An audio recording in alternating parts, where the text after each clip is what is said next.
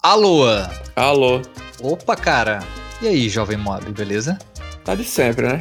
Tentando sobreviver. É isso, é isso. Satisfação enorme. Estamos aqui gravando o episódio número 11. É isso? É o 11? É, o 11. É o 11, que vai depois do 10 é 11. É mesmo, é? É verdade, é verdade. E, cara, a, como todo mundo sabe, nós temos dois blocos, né? Um que a gente reserva para falar sobre é, alguma data passada e um outro sobre recomendações, né? Uhum. É, só que semana passada teve uma data muito emblemática que eu particularmente, é, eu inclusive eu marco na minha agenda para nunca esquecer dela, que foi o dia 8 de julho que é que aconteceu de 8 de julho, mano? Deixa eu olhar aqui na, nas datas que eu selecionei. Dia 8 de julho foi o dia. Não, não sei. O que foi dia 8 de julho, doutor? 8 de julho, mais precisamente, o 8 de julho de 2014, foi o fatídico 7x1. Exatamente. O jogo Brasil versus Alemanha no estádio Mineirão, em Belo Horizonte, onde o Brasil levou a pequena goleada de 7 a 1 da Alemanha, né? A maior humilhação do futebol brasileiro, a maior derrota de uma seleção anfitriã de uma Copa do Mundo. Ih, rapaz. É uma, uma. Apesar de. Acho que as pessoas que estiverem ouvindo, né, vão achar aí que esses caras são os antipatriotas. Esses caras não têm amor pela pátria, pela seleção brasileira e eu. Não, não, mas assim, calma. Eu vou. Desculpa lhe interromper, mas a gente. Eu vou lhe cortar aqui porque acho que você tá se adiantando um pouco. Primeiro, é deixar claro que a gente não vai falar de futebol. É importante uhum, isso. A sim. gente não vai falar de. Ah, de aspecto técnico, como porque a gente levou 7x1, como era a seleção, porque foi isso. Ah, ah, meu Deus, a seleção uhum. tava mal colocada, a formação tava errada, o Filipão devia ter feito isso. Ele não vai falar, ele não vai falar disso.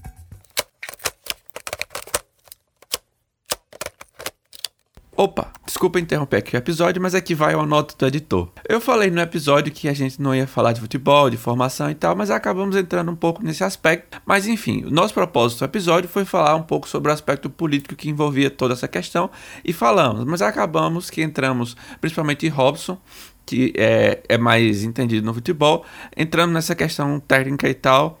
Eu achei importante mencionar isso para que eu não é que não saia um pouco contraditório o que eu falei aí no começo do episódio. Desculpa a interrupção, mas agora voltamos para o episódio. É isso aí, valeu, falou.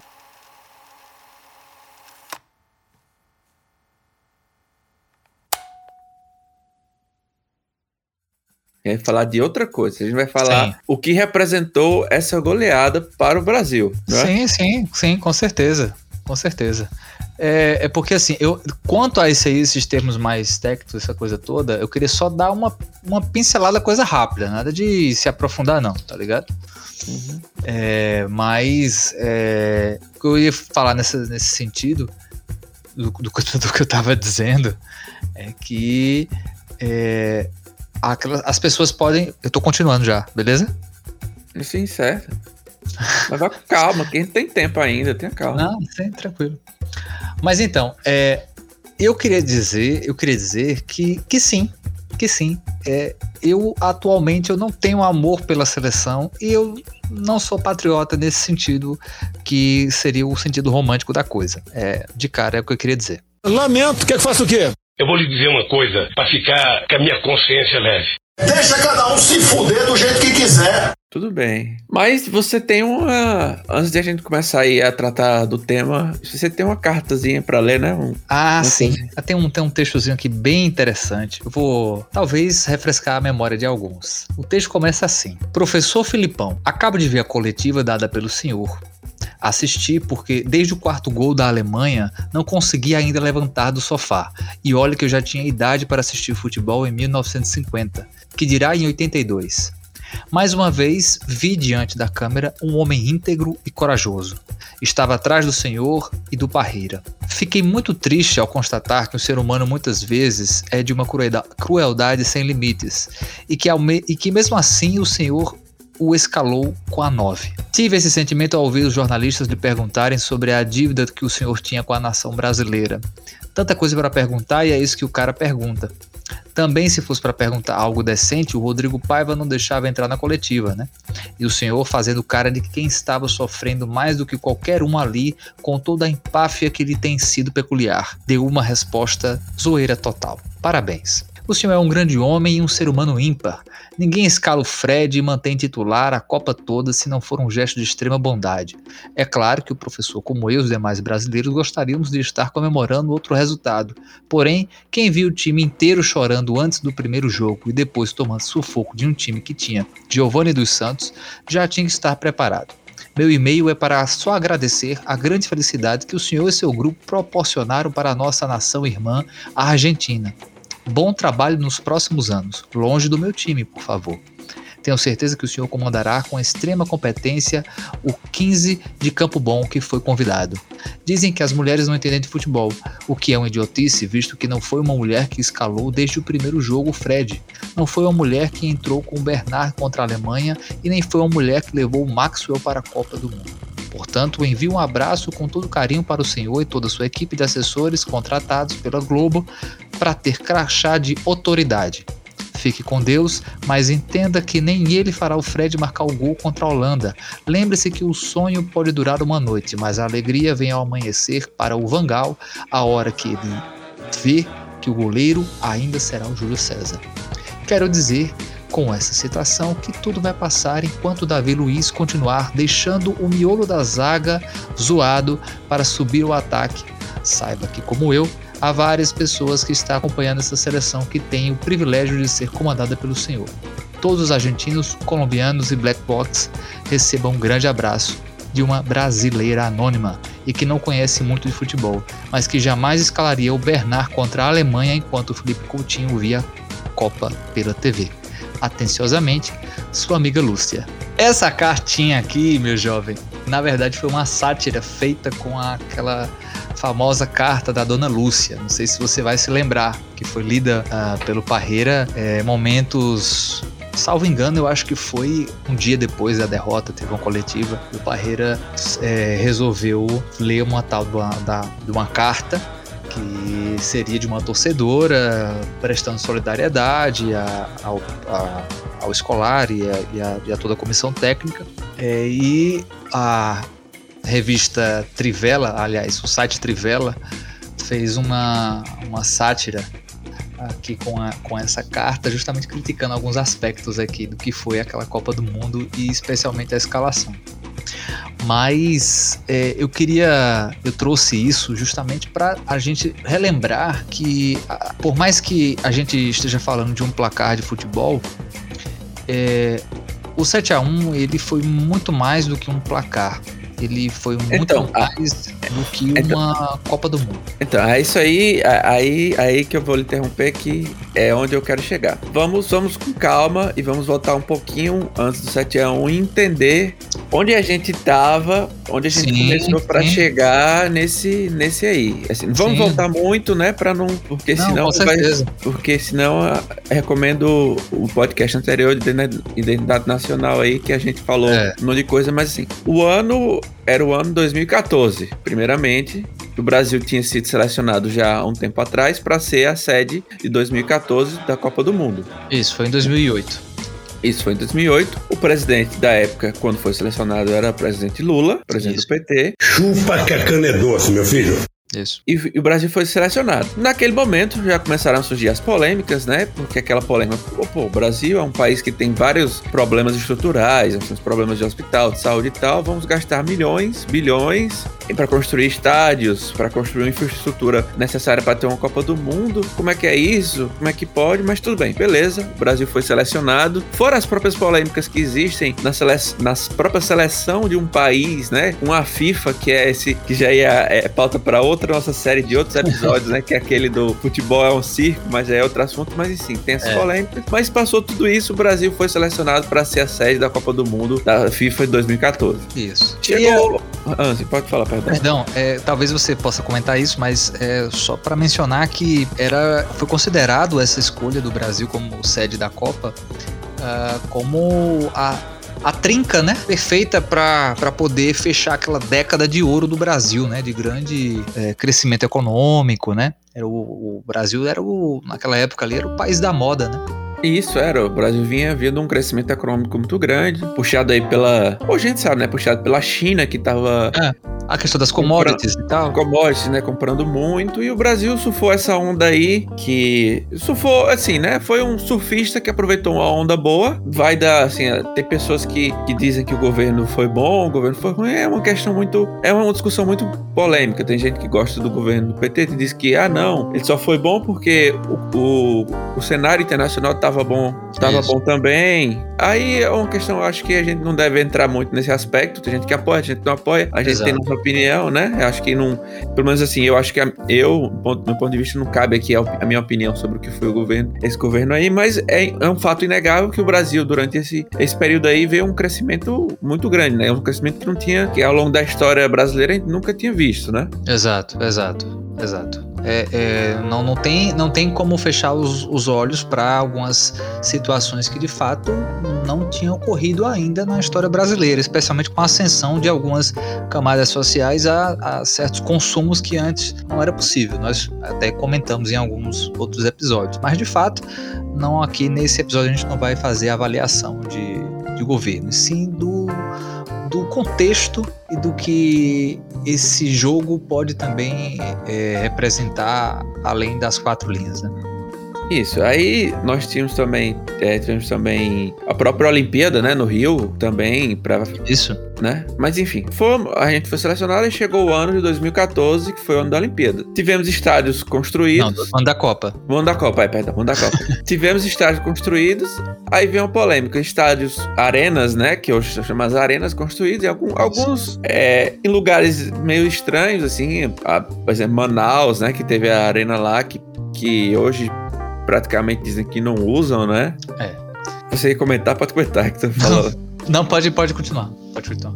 Não, então, aí, assim, vieram proté. Assim, ah, perdão. Daí 2014 era Dilma Rousseff, que Isso. ela tinha acabado. Que ela tinha se, reele, se, se reelegido. Reeleita. Isso. É, é, se reeleita, reelegido, tá certo? Não sei. Acho que sim foi um segundo mandado que o presidente, o vice-presidente era Michel Temer. Eu acho importante comentar, porque depois, um, um tempo depois, né, aconteceu um negócio aí que depois ele virou presidente, né? É, aconteceu só uma, uma, uma coisinha aí. né? Aí, e, e, sim, o governo aí do, do, do, PT, né, que vinha, vinha também de um, de um longo é, período de escândalos, né, de, de corrupção, tem um mensalão, dos próprios esses escândalos aí que, que vinha, mas enfim, ela era presidente do Brasil na época, 2014. E assim, em 2014, o Brasil, apesar desse crescimento, ele já vinha começando a sentir uma certa queda, né? Já vínhamos sentindo uma certa crise, uma diminuição dessa, desse crescimento. Assim, a gente não, não, não tava bem, assim, numa crise, mas essa, essa, esse gráfico que estava só subindo já estava dando sinais de queda, já estava começando é. a, a cair, não é? Para contribuir um pouquinho nisso que você está falando, sei que você está seguindo uma linha aí, desculpa te interromper, mas não, é, na, justamente nessa questão do mensalão, o mensalão ele surge ainda no governo Lula, é, mas a aprovação do governo era uma coisa assim tão elevada que Isso, é. conseguiu, conseguiu superar a crise gerada pelo mensalão que o mensalão, na verdade, é, ela foi, o mensalão também foi acabar as consequências de, popular, de baixa popularidade do, do, PT, por exemplo, e consequentemente Dilma, ela foi desaguando mais já ali pro petrolão também, né? É. Mas obviamente que existe o, o contexto daquela crise é, dos mercados imobiliários também ali no final de 2018, que é, foi é, crise do mercado 2008, americano, né? Isso, é de 2008, né? Que aí, a partir daí, é, desencadeou diversas decisões equivocadas por parte do governo Dilma Rousseff e que aí a, acarretou também né, na, na, baixa popularidade dela. É, porque assim, se existe uma característica que, que diziam que Dilma Rousseff não, que era uma pessoa muito dura, muito, muito turrona, como, como fala, né? Que não tinha extrato político. E ela é, gostava. Não muito, era muito de ouvir, né? É, sei também, também assim, é o que eu falei. O Lula foi presidente e a onda tava boa. Quando o Dilma veio, teve essa, essa questão do, do, do, do crash, né? Da, do crash imobiliário nos Estados Unidos, a onda baixou também. Teve esse, esse detalhe, né? Não é só o Brasil, não. Teve Brasil e o mundo também. O Brasil como é um país que não tem essa matriz industrial e se vive muito de commodity, se o mundo para de consumir commodity, a gente sofre também. Aí tem isso, né, Exato. né? Também Exato. Não sei se a onda tivesse boa também com Dilma, ela ia surfar também essa onda boa, né? Tem essa questão aí. É, tanto é, que no, no momento. Desculpa, é que é, é contribui também, porque como você falou. Não, vou vontade, da- pode interromper a hora Ah. que quiser. aí. Como você falou na questão da reeleição da Dilma, é bom a gente lembrar que é, foi uma eleição apertadíssima. Isso é, E que contra a- Neves, né? Isso foi uma, uma diferença ali de poucos milhões de votos, que culminou até na tentativa do PSDB na época de pedir a apuração, né? Uma, uma recontagem dos votos. né, duvidando do resultado das eleições, o que até poucas semanas atrás, inclusive, o próprio Aécio e o próprio presidente do PSDB na época também afi- reafirmaram que o que faltou, na, na verdade, foi voto para poder vencer aquela eleição. É, verdade. E assim, pra você ver como a popularidade do, do- de Lula era tão grande, porque assim, é, do ponto de vista político, Dilma não tem nenhuma característica para ser eleita presidente. Ela não tem o carisma necessário, ela não Exato. tem. Eu acho que Então- qualquer. Eu acho que. Tá, desculpa as, as comparações, mas o vendedor da esquina, se Lula tivesse nomeado como sucessor dele, Isso é verdade.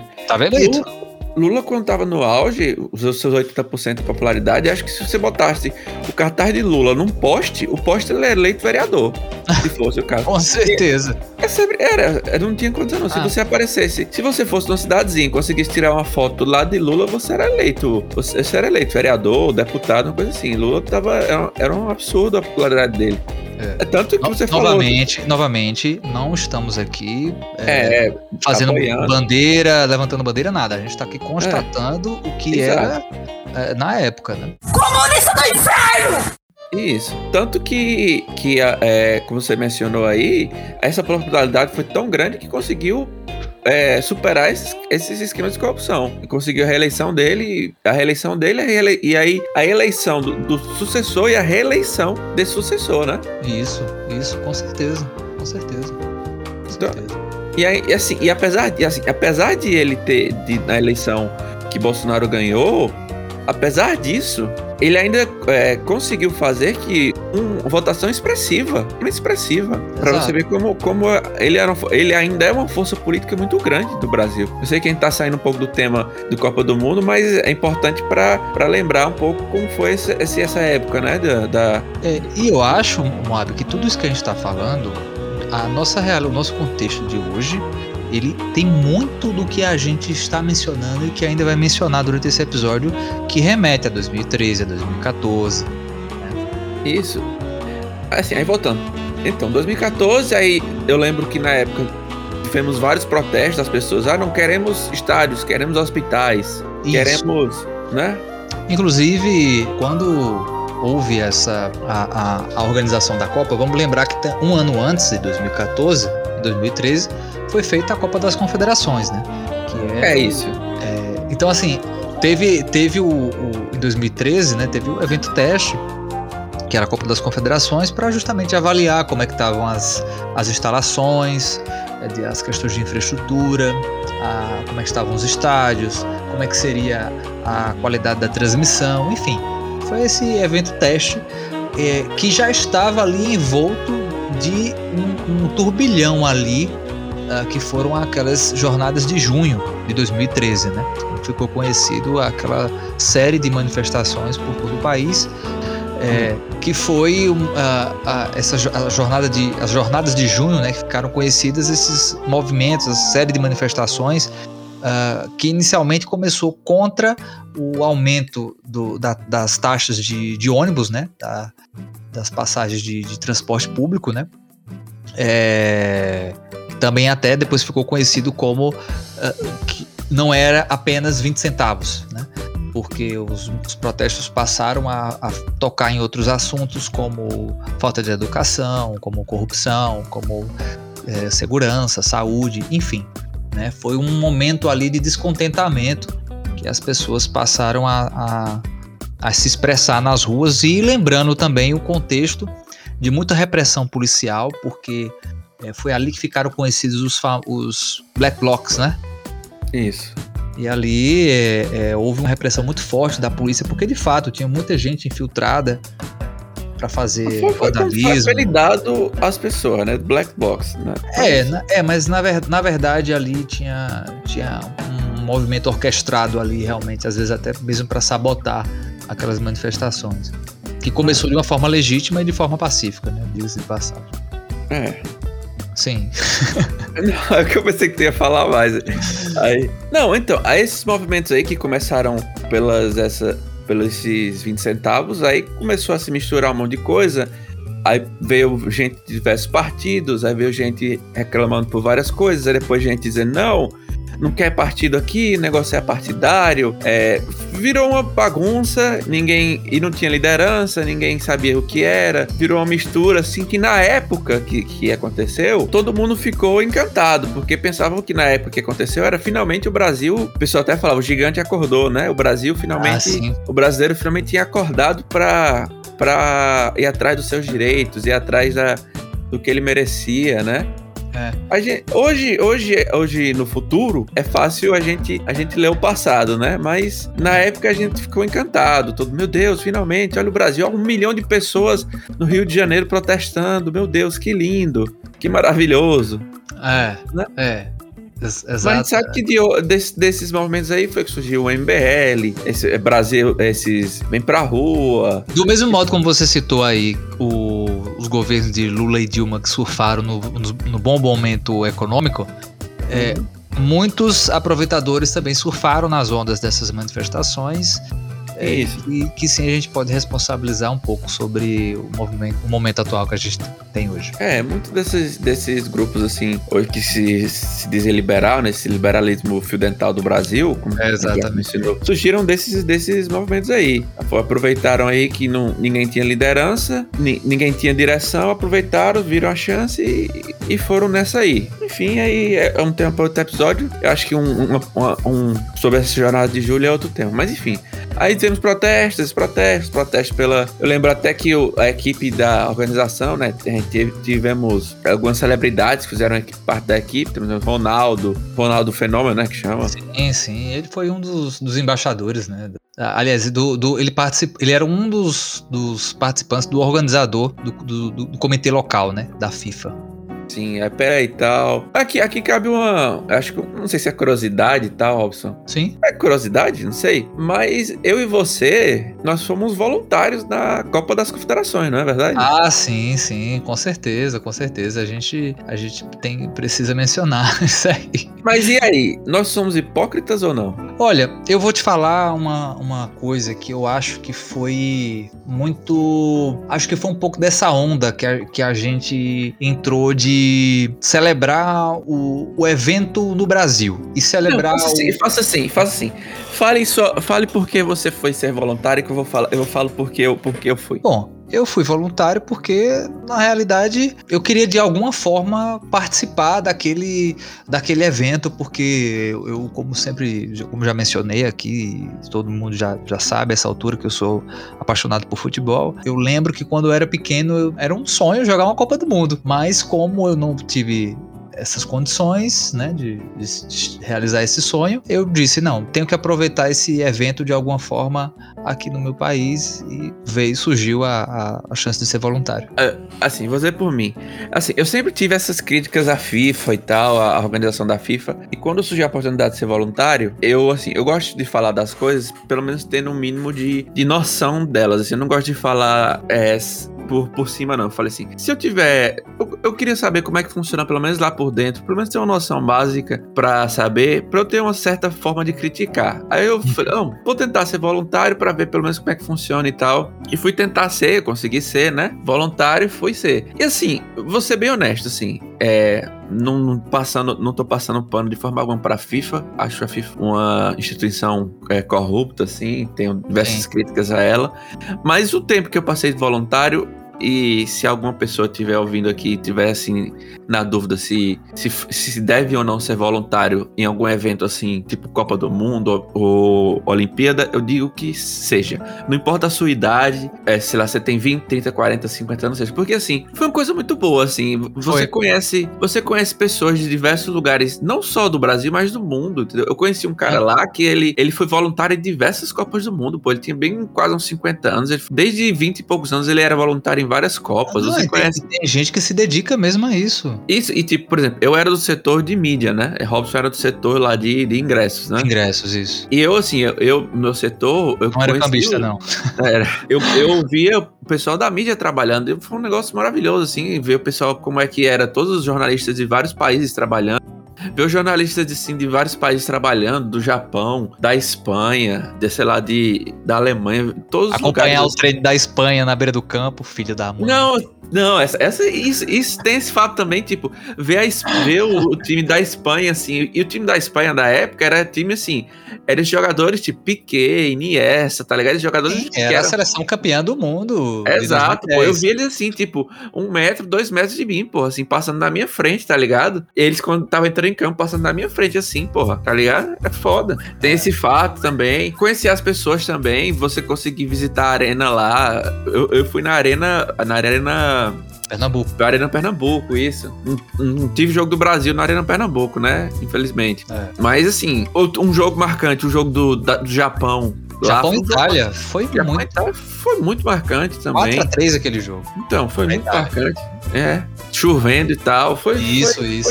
Foi, isso. foi incrível, entendeu? O fato de conhecer as pessoas é, é uma experiência muito boa. É muito bom, muito bom. Inclusive, até hoje eu ainda. Assim, eu tenho.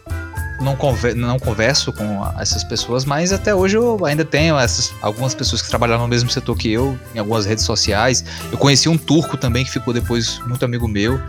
É, é, e foi uma, foi uma, foi uma experiência que, que é como o Moab falou. É, eu indico para toda e qualquer pessoa de qualquer idade tiver uma oportunidade, que, que tiver interesse. É, é, é, é uma, é uma é uma experiência incrível. Uma experiência incrível mesmo. E assim, é, a gente vai é, a gente tá comentando essa questão de arena. Eu vi como é que era, como meio que o Brasil constrói, foi meio gambiarra as arenas do Brasil. Ah, Porque, sim. assim, eu consegui andar lá dentro da, eu tinha liberdade para andar dentro da arena lá, dado meu meu meu meu crachá de voluntário. Eu via que tinha muita parte lá que faltava construir, foi meio que na gambiarra mesmo, o Brasil, sabe? Eu vi É, que faltava construir. Por exemplo, a área de mídia era uma área de estacionamento lá que, que a FIFA fez meio uma gambiarra lá para que fosse a área de mídia. A área de mídia não era aquela área que eu que era passeio, entendeu? Você vai lembrar, você vai lembrar que é, semanas antes de começar a Copa das Confederações teve um problema sério nas instalações de internet.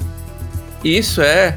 Não, teve problema de, de, de cano de água estourando na parte lá de, de, de, de mídia. Sorte que foi antes de, de chegarem as equipes lá de, da- das empresas internacionais e a gente teve que resolver lá. Teve vários perrengues assim, nessa questão de coisa que a gente teve que resolver. Foi assim, foi, foi muito bom. Foi uma experiência muito boa, assim, enriquecedora bastante. E eu confesso a você, eu, tenho, eu ainda tenho muita vontade de ser voluntário em, em uma Olimpíada, assim, até em outra Copa do Mundo, realmente. Sim, A- sim. Apesar É, dessas críticas que a gente tem à FIFA, assim. é, é, é- é clichê, mas essa história de assim de ser uma grande confraternização entre É, nações e tal, É exatamente parece isso que eu ia falar. é, parece clichê, mas de É. fato acontece. É, Exatamente isso De que eu fato falar. acontece. Você acaba Eu interagindo E, e eu É. percebi, eu via muito isso. é, se na, na Copa das Confederações foi assim, na Copa do Mundo foi muito mais. É, é- é até interessante a gente citar, porque algumas pesquisas na época, todo o mundo foi, foram feitas, mas eu lembro de uma que foi feita na BBC que elegeu a Copa do Mundo como uma das a Copa do Mundo 2014 como uma das mais vibrantes de todos os tempos. E foi muito por conta disso, porque tinha toda aquela, aquela questão de ah, tamo, estamos aqui no Brasil, povo alegre, aquela coisa toda. Vamos lembrar do nosso episódio aí da identidade nacional. Mas, é, mas tinha isso, tinha isso, essa confraternização de várias nações e tal. De fato, E assim, tinha. a gente, a gente foi voluntário nas Copa, da Copa das Confederações, que é um evento menor, né? Eu Isso. não fui, assim, não fui, não fui na Copa do Mundo porque, não, porque assim, é, a- coincidiu de a Copa das Confederações ser um, um momento que eu estava lá em Recife, né? Isso. Juntei o útil ao agradável. A Copa do Mundo, infelizmente, não deu pra estar lá. Aí eu não fui voluntário lá. Mas se eu se, se pudesse juntar esse momento de eu estar lá, eu também seria voluntário na Copa do Mundo Exato. 2014. E engraçado, Mob, a gente já é, depois dessa, desse disclaimer seu, Né? é, é, nossa, na verdade, né? A gente, eu, eu achei até interessante Ah, sim. que Só, só um detalhezinho. Sim, sim, que claro. esqueci de mencionar. E também você ganha coisas da Adidas também. Você ganha um casaco, você ganha ah, calça. velho, até hoje eu tenho um casaco aqui, tá? É, você ganha Show camisa, você ganha bola também. Só isso. É, exatamente. É, olha os interesseiros aí, hipócritas. Né? Mas é, na cerimônia, na, ceri na cerimônia de sorteio dos grupos da Copa, tiveram algumas falas aqui que eu, que, que eu separei que eu acho interessante a gente reproduzir, se você me permite. Vontade. A presidente Dilma, é, no seu discurso nessa cerimônia, ela disse o seguinte: é, essa será a Copa das Copas, uma Copa para ninguém esquecer. Os visitantes terão a oportunidade de conhecer o Brasil, um país multicultural e empreendedor. Um Brasil que enfrentou o desafio de acabar com a miséria e criar oportunidades para todos. Será uma grande Copa. Temos uma nova seleção forte, cheia de novos craques geniais. Tenho muita razão para ser otimista, como torcedora e com a seleção. Logo depois, teve o presidente da FIFA, que na época era Joseph Blatter, que ele diz o seguinte: era mais do que na hora de a Copa do Mundo voltar para o Brasil, que organizou pela última e única vez em 1950. De lá para cá, a seleção brasileira ganhou cinco vezes. É justo com esse país multicultural que vive muito futebol. É muito bom voltar aqui, voltar aqui. Por isso, vamos dar ao futebol seu devido valor no campo e fora dele. Nós temos que lembrar que esse grande humanista, fazendo referência a Nelson Mandela, disse que o esporte serve para conectar as pessoas. Eu quero fazer um apelo ao povo brasileiro. Vamos todos juntos porque essa Copa do Mundo é para vocês. Então, é, você vê que aqui já tem um apelo por conta da, da do, do, momento né, que estava se vivendo. Né? Havia aquela constante tensão por conta do, das manifestações. O próprio Joseph Blatter se mostrou surpreso em diversas vezes da forma como as manifestações também eram muito direcionadas a presidente na época. Né? Tanto que na abertura da Copa houve um, acho que tão forte quanto o hino nacional cantado a capela foi a, a vaia, né, que a presidente recebeu naquela ocasião. Né?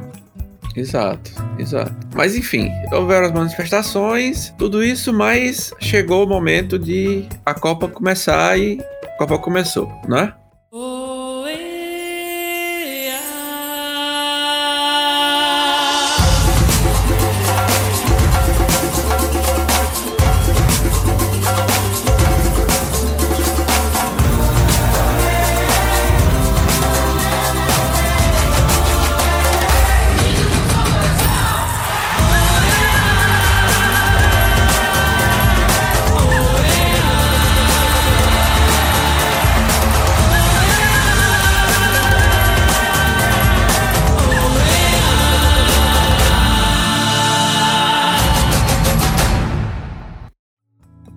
Começada a Copa, teve o sorteio. O, o, Brasil ficou num grupo com Croácia, México e Camarões. Isso. Um grupo fácil, os times que não têm tradição nenhuma de futebol, assim, tirando o México, que mais ou menos é, apresenta uma certa dificuldade, mas Croácia e Camarões é, não tem certa, certa dificuldade. Pentacampeã devia passar com certa facilidade. Isso.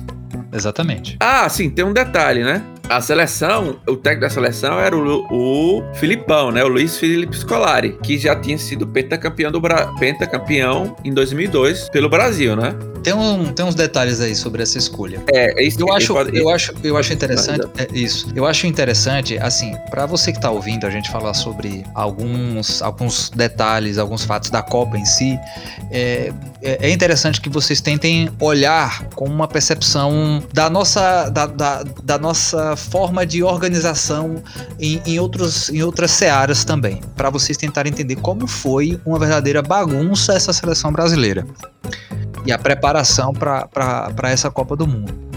A escolha do Filipão para essa Copa do Mundo, ela foi assim, para os torcedores, né, digamos assim, foi quase que unanimidade, porque a, nós, nós vínhamos de uma Copa do Mundo, a de 2010, um fracasso total, de uma gestão também desastrosa né, do, do, Dunga.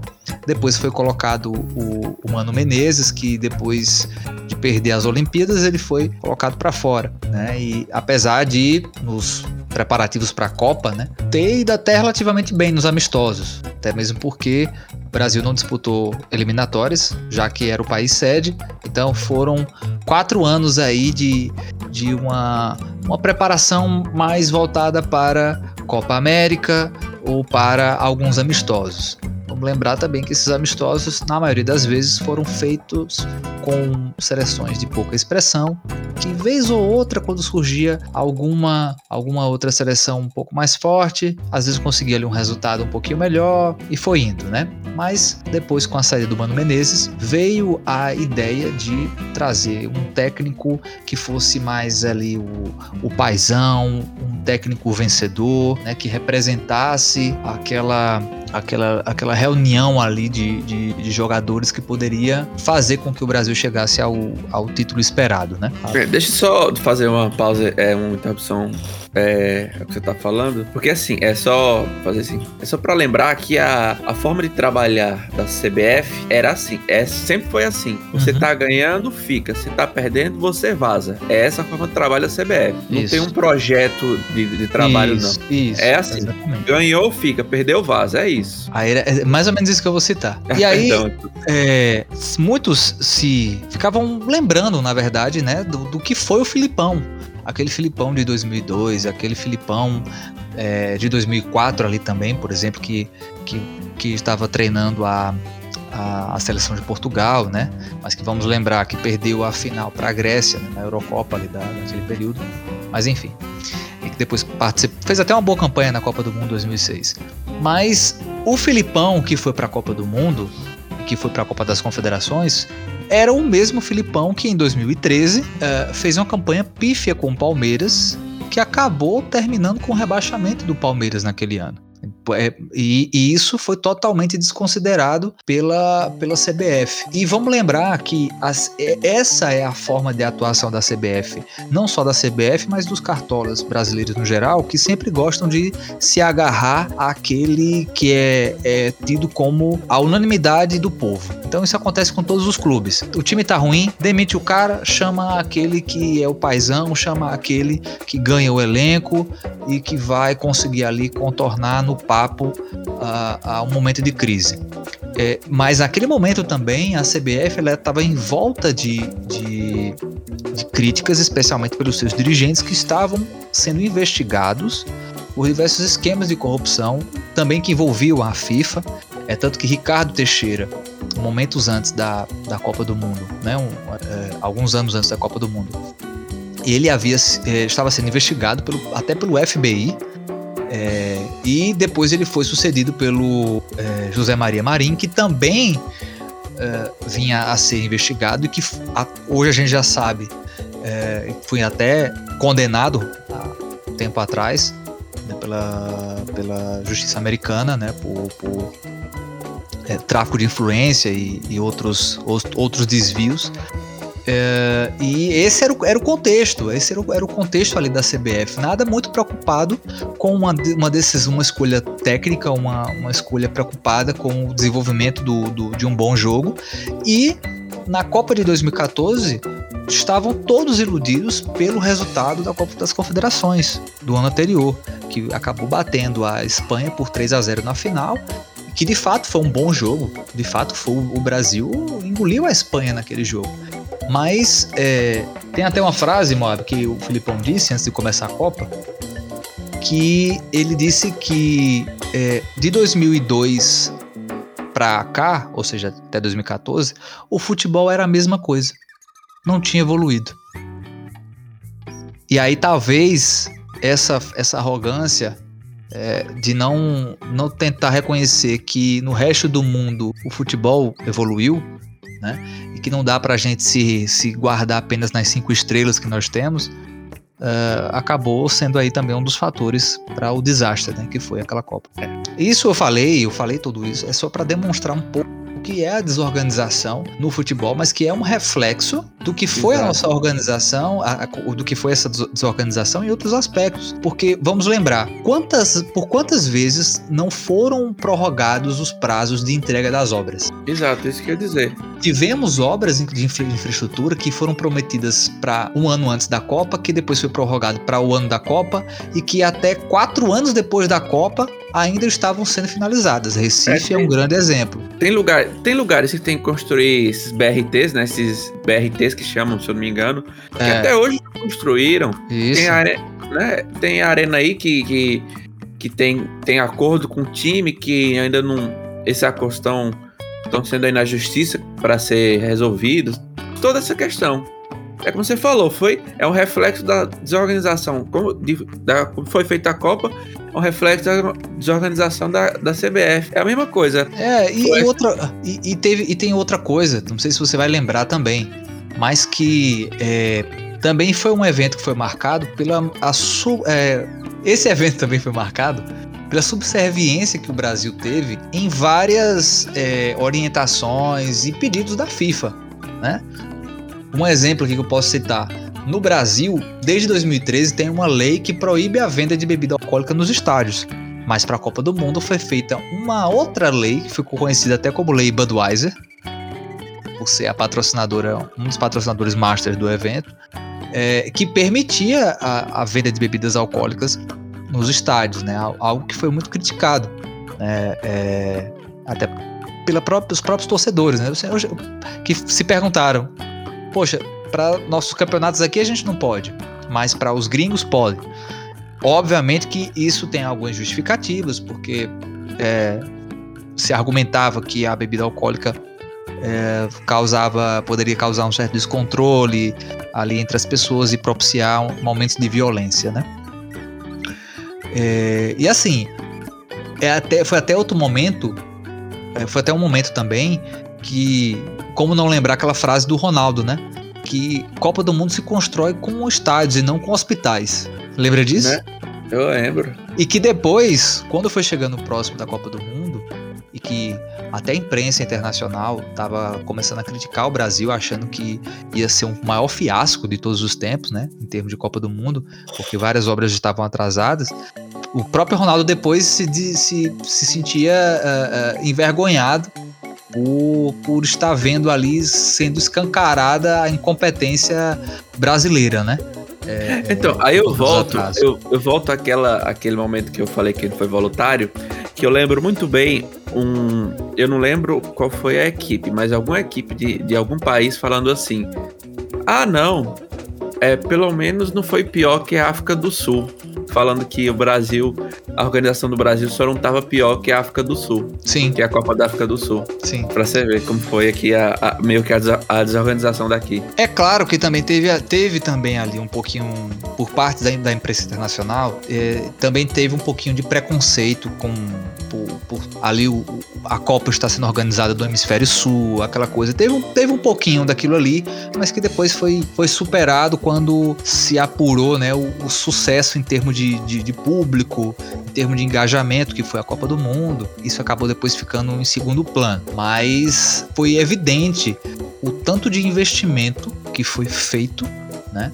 Tanto de isenções que foram feitas também para grandes construtoras, especialmente para a FIFA. Vamos, vamos lembrar também que a FIFA ela, ela foi isenta de pagar diversos tributos aqui no Brasil. Isso. E essa questão das construtoras, é importante lembrar que no futuro aí, depois vamos ter aí, né, outros escândalos mais escândalos à frente, né? Isso, exatamente. O próprio Petrolão também aí é, já possuía raízes dessa época aí, desse grande envolvimento entre governo e construtoras. Por isso, eu, eu, acho por isso que eu citei a parte do voluntário, que eu falei assim, eu sei que sou, eu sou eu sou uma pessoa, né? E minha, e meu, minha experiência pessoal não, não pode é, dar toda uma visão geral. Foi, né? Refletir uma visão nacional do que foi, mas assim, o, que eu, o que eu vi é exatamente isso. Tipo, um estádio que, constru, com, é, que custou um bilhão, que eu via coisas básicas que, que faltavam ser feitas ainda, tipo, Exato. faltando um ano, um ano para acontecer aquilo, entendeu? Que assim, eu, eu, por exemplo, quando eu fui ser voluntário, eu era voluntário e do, do lado do, do, do, lado assim, da, de onde eu ficava, tinha ainda gente trabalhando na construção de coisa. É, maquinário civil, construtor civil tal. Aí tinha o pessoal da imprensa e tinha os jogos rolando. Era tudo, tudo, tudo ao mesmo tempo ali, entendeu? Era um negócio meio doido. É o típico do improviso brasileiro, né? É o jeitinho brasileiro, né? Mais ou menos, entendeu? É.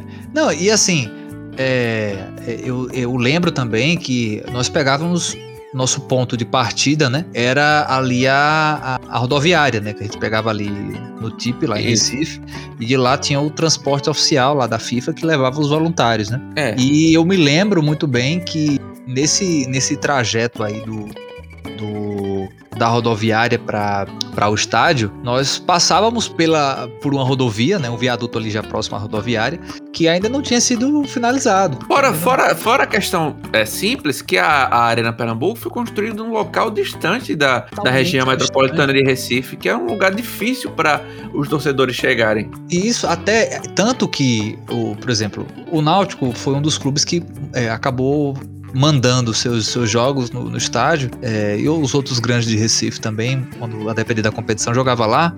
E por muitas vezes o público era quase inexpressivo, porque um dos motivos é a dificuldade de se chegar ao local. Porque no, na verdade não fica bem em Recife, né?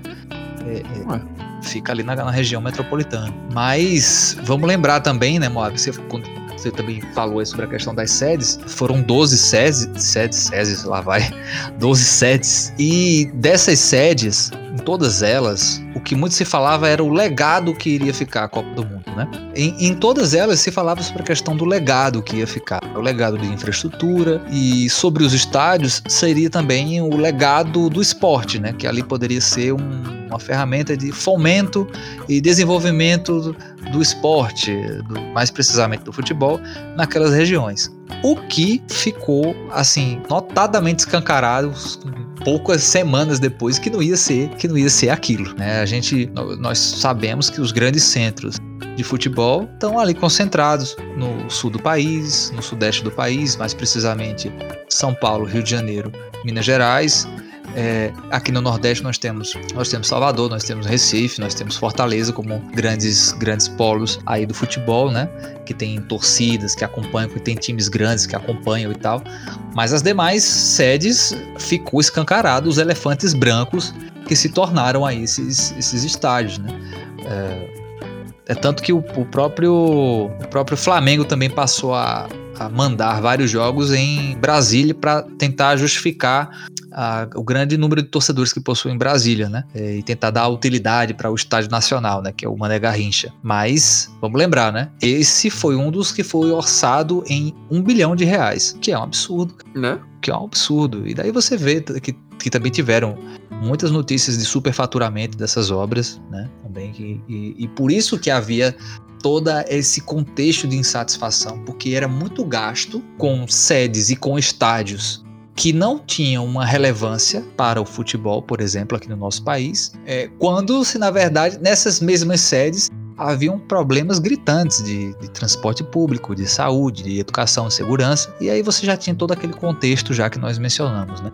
Só fez agravar ainda mais a insatisfação. Exato. Mas eu vou adiantar um pouco aqui, Robson, e vamos à Copa, beleza? Vamos para a Copa. Rolou a bola, começa o jogo. Brasil caiu num grupo com a Croácia, México e Camarões. O primeiro jogo foi contra a Croácia e o Brasil Isso. ganhou de 3 a 1 De 3 a 1 Ali, esse jogo é interessante, só uma pincelada rápida, é que o Brasil começou com um gol contra do Marcelo, que já ali, logo naquele aquele primeiro. Isso, é, isso também é histórico do Brasil em Copa do Mundo. Geralmente, primeiro jogo, os caras ficam meio nervosos, aquela coisa toda e tal, que sempre se espera, né, da seleção brasileira. Mas aí veio aquele gol contra do Marcelo, aí já deu uma frieza ali na, na torcida, mas conseguiu depois virar o, o jogo. Em um dos gols do Brasil também teve até um, um pênalti discutível em cima do Fred. E se não fosse aquele pênalti, talvez o destino da partida também pudesse ter sido outro. O bicho é preparado mesmo, já sabia até de quem fez os gols. ah, rapidinho, só uma coisa, já que a gente tá, tá comentando sobre o, o torneio em si, Hum. É, outra, outra, outro aspecto que eu queria levantar aqui sobre também o momento que, que foi levado para os estádios foi a forma como o hino nacional era cantado antes das partidas. Isso já vinha desde a da Copa das Confederações. Vamos lembrar que na, Copa das, na final das, da, da, Copa das Confederações, que era contra a Espanha, os espanhóis já estavam tendo ali como uma vitória certa. Afinal, era aquela geração de ouro ali da Espanha que encantou o mundo, que estava ganhando tudo, é, com jogadores do Barcelona ali, né, que, que encantou o mundo com aquele futebol tic-tac. E a cereja do bolo, depois de ganhar a Copa do Mundo, depois de ganhar a Eurocopa, era ganhar em cima do Brasil, que aquilo não tinha acontecido. Então, a final da Copa das Confederações a, a, era, foi tratada com muita soberba pelos espanhóis e que depois a própria torcida tomou aquilo ali como um, um fato para para dizer assim, poxa, esses caras não podem tirar onda da gente aqui dentro do nosso país. Então foi um, teve um, um, um sentimento nacionalista ali naquele, naquele momento, né? De que na pró no próprio momento em que o hino era tocado é, e ele terminava, a torcida continuava a cantar o hino, a capela, né? Com toda aquela, aquela emoção, aquela coisa toda, como uma forma também de pressionar os adversários. E isso foi levado até a Copa do Mundo, né? Então, é, esse era um, outro traço também que eu queria trazer. Agora, vamos ao hino nacional brasileiro. Será que tem aquele corte no hino, porque assim determina o regulamento? E será que a torcida vai cantar a capela para arrepiar todo mundo logo no primeiro jogo? Vamos lá!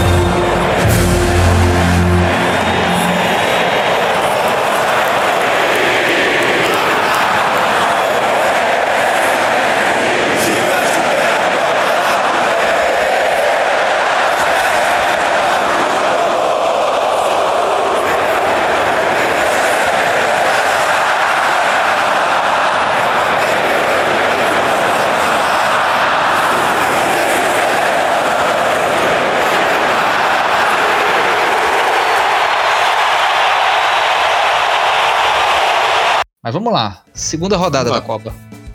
Aí vem o México, 0 a 0 O Shoa pegou tudo naquele jogo. O Brasil teve É. até bons momentos, mas, mas de fato o, o Shoa é, foi até um dos grandes produtores de memes na época. Eu ainda tenho alguns memes até hoje guardados. E depois o Camarões, 4 a 1 pro Brasil. Isso. Na verdade foi um. Ali era é uma, considerado uma das seleções mais fracas da Copa. Vamos lembrar que teve até uma, uma, uma mala branca para os jogadores é, se sentirem estimulados a participarem da Copa, né? É, aí o Brasil passou como primeiro Passou- do grupo. Passou o trator. Passou e depois pegou o Chile nas oitavas de final. Essa foi a partida que o Brasil poderia ter encerrado a sua participação ali e teria sido muito melhor. Não, calma, não teria não. Você, você vai, vai sair por quê? Ah, O Chile empatou em 1 a 1 foi Sim. pros pênaltis e ganhou de 3 a 2 os pênaltis. isso. Júlio César sendo o herói ali da partida. Mas eu digo isso porque o que, que aconteceu nessa partida? Vamos lembrar que na prorrogação teve uma bola na trave do, do, do Chile. Então, se aquela bola fosse uns dois centímetros mais abaixo, aquela bola tinha entrado e tinha acabado ali com a Copa do Brasil. Pronto. Aí depois veio o jogo contra nas quartas finais contra a Colômbia. 2 a 1 pa- para o Brasil. Isso. Foi um bom jogo. Foi um, foi um, foi um bom Sim. jogo. Tecnicamente foi um bom jogo mesmo. Teve aquele golaço de falta do, do Davi Luiz, né? É, o Rames Rodrigo. Rames Rodrigues da Colômbia também estava jogando muita bola. Mas tiveram dois fatos aí desse, desse jogo. Exato, isso que eu mencionar. Teve. um fato importante que gerou outro fato importante que gerou uma coisa importante pra gente. Isso, isso, com certeza. Mas, eh, como eu tinha citado dois, um deles que foi a. Ficou escancarado ali, né, na- nessa, nessa partida. Já antes, na própria cobrança de pênaltis contra o Chile, ficou escancarado ali o nervosismo do jogador, em especial do Thiago Silva, que nessa partida ele tomou o segundo cartão amarelo e seria suspenso da- na, na segunda partida. E o grande Thiago fato. Silva, que era o capitão do- da seleção. Isso, o capitão da seleção, né? E que também ali, como é, havia, houve aquela crítica pelo despreparo emocional dele, né? Que, que pode ter contaminado o grupo também. Mas teve o outro grande fato que foi a contusão do Neymar, depois de uma Isso. entrada dura, né? Do jogador Zúñiga da Colômbia, da Colômbia provocou uma lesão séria na região lombar do Neymar. É, no final do jogo, já nas coletivas de imprensa ali com os jogadores, ficou confirmado que Neymar estava cortado da Copa. E aquilo abalou todo mundo, porque é, de fato era, já era o grande jogador daquela seleção, né? Quando nesse... o Fred foi questionado, foi nesse é, momento, nesse né? Nesse momento aí que uma jornalista foi passar essa informação pro Fred, que ele soltou a famosa frase que deu origem ao nome desse podcast, né? Exatamente, exatamente, exatamente. Não tem como não mencionar isso. Você tá falando sério? Ih, rapaz. Putz, cara né? É, ali, você, ali também já foi uma outra expressão do que do, do que tava, né? O ambiente da seleção pelo, pelo é. do, do, Neymar, né? É. E o, esse e rapaz, né? Do Fred, é, eu acho que, que é uma foi uma expressão surpresa dele que assim você usa para todo qualquer contexto que a gente mencionou aqui já até a, ou, quer, ou, ou, ou, sem querer, involuntariamente, meio que foi uma previsão do futuro, né? Ih, rapaz. É, ih, é, ih, rapaz. rapaz. É, aí no final fala, tá... né? Putz, cara. A gente tá fudido, velho, né? É, é, foi praticamente isso. Praticamente né? isso. E, e, é isso que a gente leva até hoje aqui como inspiração para o né? Aí finalmente chega o dia, mas nesse momento eu quero fazer uma, uma pausa, parar de falar de Brasil e falar time da Alemanha. Alemanha. O time da Alemanha, que diferente do Brasil, que essa que foi, como você mencionou, essa questão aí de treinador paisão, ganha ou perde, sai, tá vazado, troca treinador, vinha já de um projeto de time, né? Exatamente, exatamente. É, a Alemanha é, é, foi, total, foi todo o inverso. Foi todo o inverso. Por quê? Em 2006, a Alemanha sediou e, a Copa do perdo, Mundo. É, perdoe só essa interrupção, por você falou, mas esse todo o inverso que você falou vale não só para o time, como vale para o país também. Para o todo, país também. Todo o inverso, tanto a questão política como é. a questão do futebol. Mas continue, por favor. Pegando o gancho do que você falou, são, é, é por meio de certos traumas que a Alemanha passou a tentar virar o jogo. Vamos lembrar, a Alemanha teve um grande trauma pela, pelos, do, pelos dois pós-guerras, né? E teve um grande trauma no momento do final da União Soviética, né? Isso. E a partir daí houve uma revolução cultural é, tremenda, um investimento em educação e um investimento em memória também da população de uma forma muito forte.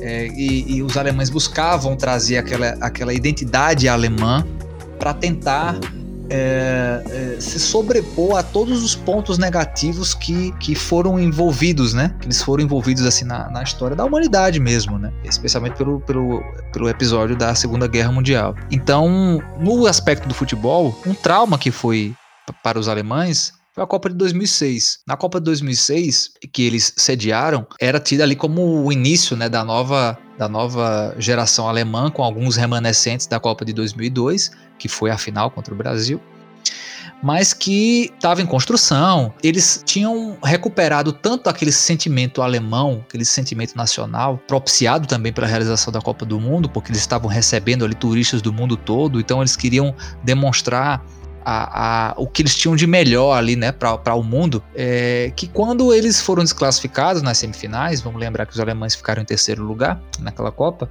eles disseram: não, vamos lá, nós somos um dos países aqui que quase sempre chega nas decisões de Copa do Mundo, mas está faltando alguma coisa, vamos tentar mudar o nosso estilo de jogo. E foi o que aconteceu. A Alemanha, a partir dali, a partir de, do, do final da Copa 2006, é, eles, começa a, a, eles começaram a investir no futebol de uma forma integrada com outros elementos da sociedade, como a educação, por exemplo. Alguns dos jogadores da seleção de 2014 surgiram de projetos desenvolvidos pela Federação Alemã em conjunto com alguns projetos sociais do governo alemão. E aí eu posso citar, dentre eles, Tony Kroos, Mario Götze, que foi o, inclusive o autor do gol da final da Copa do Mundo, Uh, e é, Marco Reus, que chegou a ser cortado da Copa. Mas eu citei esses três porque são é, é, é, os grandes expoentes dessa geração vitoriosa aí da Alemanha.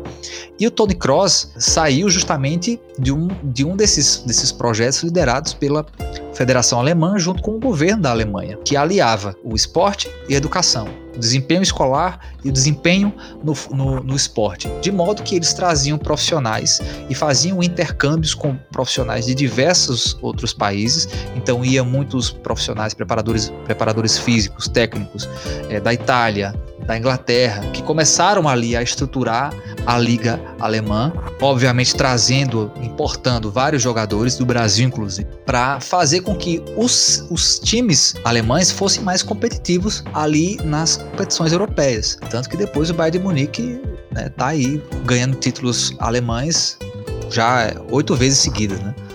E também nesse meio tempo aí figurou em finais de, de Liga dos Campeões, foi campeão, enfim.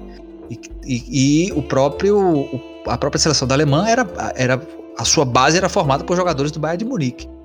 Exato. Então, no Brasil, quando eles chegam no Brasil, eles meio que é, conseguem unir toda essa disciplina que eles tiveram de preparação esportiva e também de identidade alemã com alguns elementos nacionais. E assim, é, é, é, vamos lembrar que eles ficaram concentrados aonde, Moab? Onde foi? Esqueci. Eles ficaram na Bahia. Isso, é, na Bahia. Não lembro agora, não sei, não sei se era Trancoso, não, não E assim, é, é, é, perdão, só para... E, coincidentemente, é, é, Robson falou da questão de futebol, questão política, eles também, é uma coincidência, são governados, governados entre aspas assim, porque lá não é um, um presencialismo, mas por uma mulher também, que é a Angela Merkel, né? Isso, exatamente. Que exatamente que a pessoa dentro da União Europeia é uma das pessoas mais poderosas dentro da União Europeia, se não a mulher mais poderosa assim do, do mundo. Sim. Ela que, que, que dentro da que ela vinha, ela veio da Alemanha Oriental, tem esse detalhe também, não veio é. da Alemanha Nossa. da Alemanha Ocidental, cresceu na Alemanha Oriental, que era uma Alemanha comunista, né, que como Rolson falou, quando o muro de Berlim caiu, teve o colapso da União Soviética, era um país pobre, país que Isso diferente da sua parte ocidental, teve esse choque cultural muito grande. E ela Ou chega seja, ao poder com esse estigma, com o próprio Isso, é exato. dos alemães. Esse, esses preconceitos alemães. E tá aí há muito tempo de governo, mas mesmo assim tá, tá aí comandando. Finaliza a... esse ano, que finaliza esse ano, né? Isso. E finaliza porque quer. Tem esse detalhe, né? Isso, exatamente. Porque se não fosse, se ela não, se ela não quisesse, ela podia ficar aí por quanto tempo quiser, porque ela ainda é bem popular na Alemanha. É, e com a atuação dela na pandemia, a aprovação dela também Isso. tá nas alturas.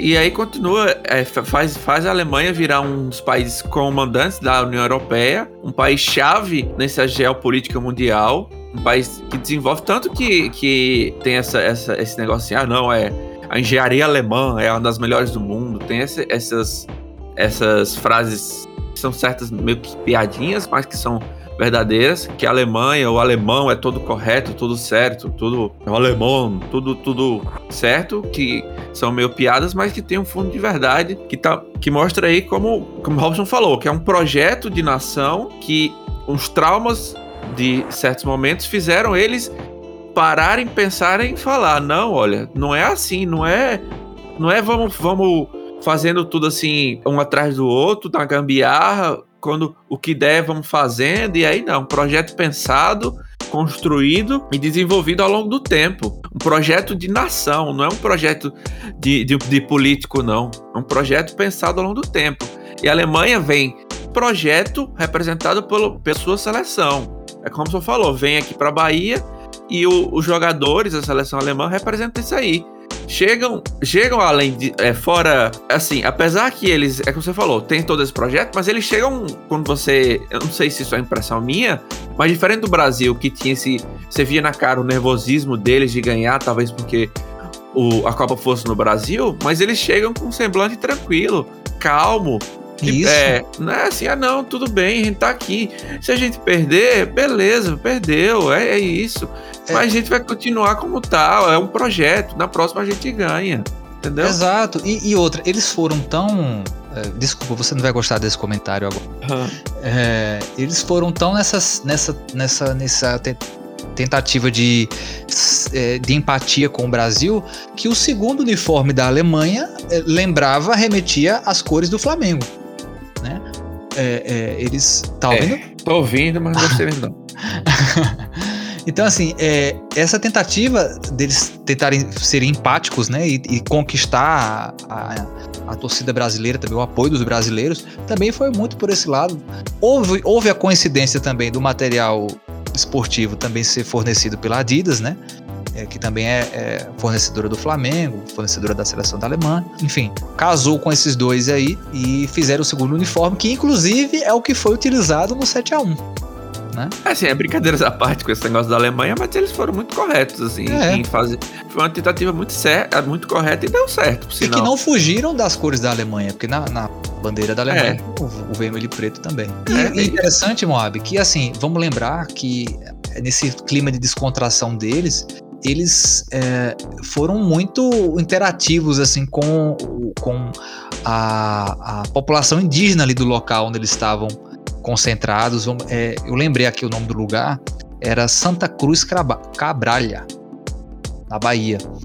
É, e até é engraçado que eles, durante lá o momento que eles estavam lá concentrados e fazendo seus treinamentos lá no, no- no resort, é, a Federação Alemã chegou a doar um cheque de 10 mil euros para índios da, da, da tribo Pataxó, que era a maioria da comunidade Lembrando que de- é, 10 mil euros, se for converter, dá 53 bilhões de reais. É, hoje dá isso, mas na época acho que tava ali uns 30, 30, 40, acho que por aí, né? Sim, mas de qualquer forma eles ajudaram a, a, É. a comunidade, né?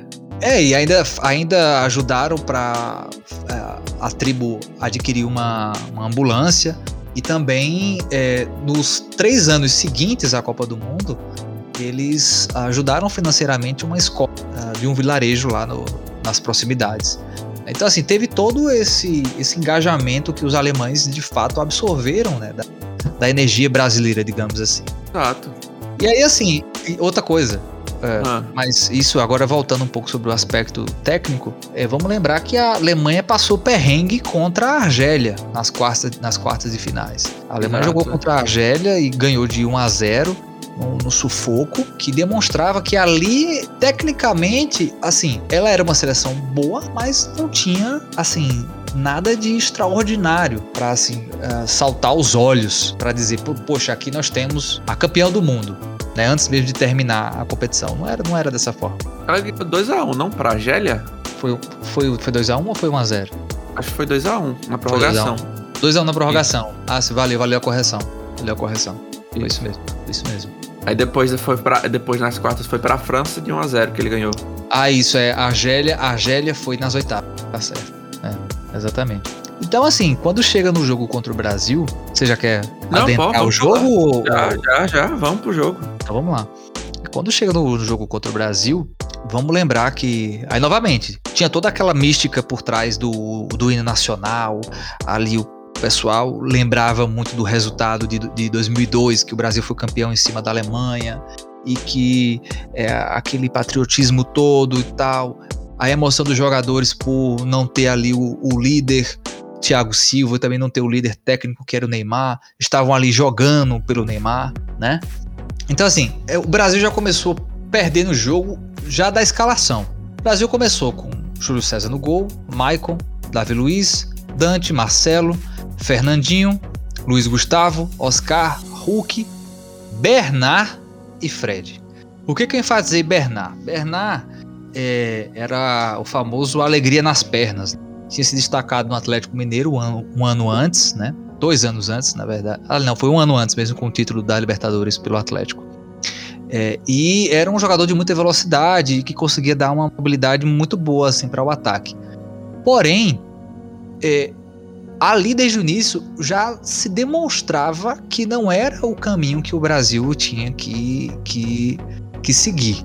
né? Eu lembro muito bem na, em, alguns, em algumas transmissões, ah, alguns, algumas coberturas enfatizaram isso, que o, o ideal era tentar ter uma, uma postura um pouco mais cautelosa de, de, de estudo porque é, ali no papel se sabia que a seleção alemã ela tinha nomes muito mais pesados do que a seleção brasileira. É tanto que até aqui a gente pode lembrar que agora voltar um pouquinho sobre a convocação para a Copa, nomes como Felipe Luiz, Rafinha, Miranda, aí vou fazer uma ressalva, Kaká, Ronaldinho e Robinho, Diego Costa e Lucas Silva, esses nomes estavam numa fase muito mais interessante do que alguns dos jogadores que foram levados, né? É, vamos até lembrar mesmo que o Miranda foi uma grande injustiça que no lugar foi colocado Henrique, que era zagueiro do Palmeiras, do Palmeiras que foi rebaixado. Mas enfim. O grande detalhe, Moab, é que nós começamos bem essa partida. Né? Nos, 15, nos 15 minutos iniciais, é, nós estávamos com o jogo bem controlado. O Brasil tinha conseguido chegar umas duas ou três vezes ao ataque, usando bem as laterais, e a Alemanha ali só só estudando. Foi como se dissesse assim: não, venha, pode vir, pode vir que eu, vou aqui só ver o que é que vocês querem, afinal vocês estão empolgados por terem a torcida empurrando, aquela coisa toda. Mas é, teve um lance que já demonstrava uma certa problemática na defesa brasileira, que foi ali por volta dos 10, 12 minutos. Não, acho que foi até antes, foi até antes que o Thomas Miller ele chutou uma bola praticamente sozinho, sozinho, sem, sem o incômodo de ninguém ali para tentar atrapalhar o chute dele. Então ali já foi um sinal de alerta. Até que quando é, é ali no, no minuto no minuto 11, salvo engano, não sei se foi no minuto 11. Foi, foi, minuto 11. Minuto 11, isso mesmo. No minuto 11 o próprio Miller é o que é o que faz o. Que abre o placar. Lá vem cruzamento! É o gol da Alemanha! Thomas Miller, craque do time alemão. Deu bobeira a defesa brasileira.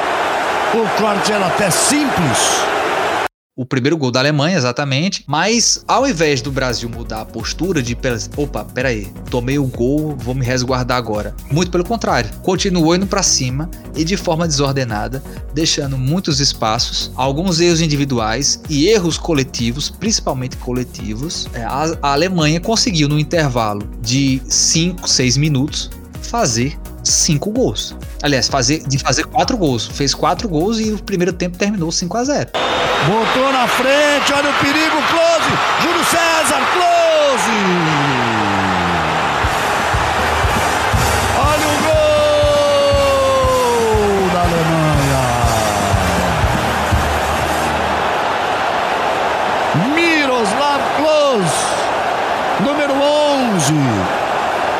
Filipão já senta ali para conversar com o Parreira. Diz que todo mundo esperava um corte. Chegaram de novo. Chegaram de novo!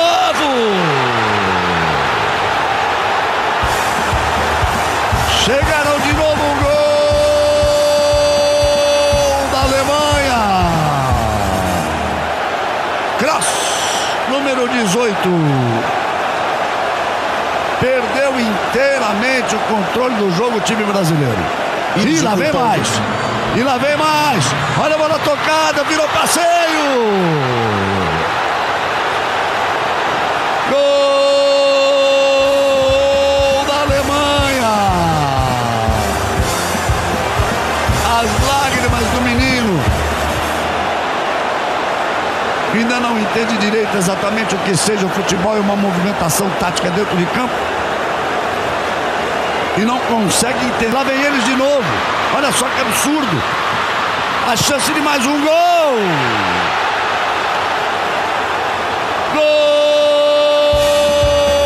da Alemanha.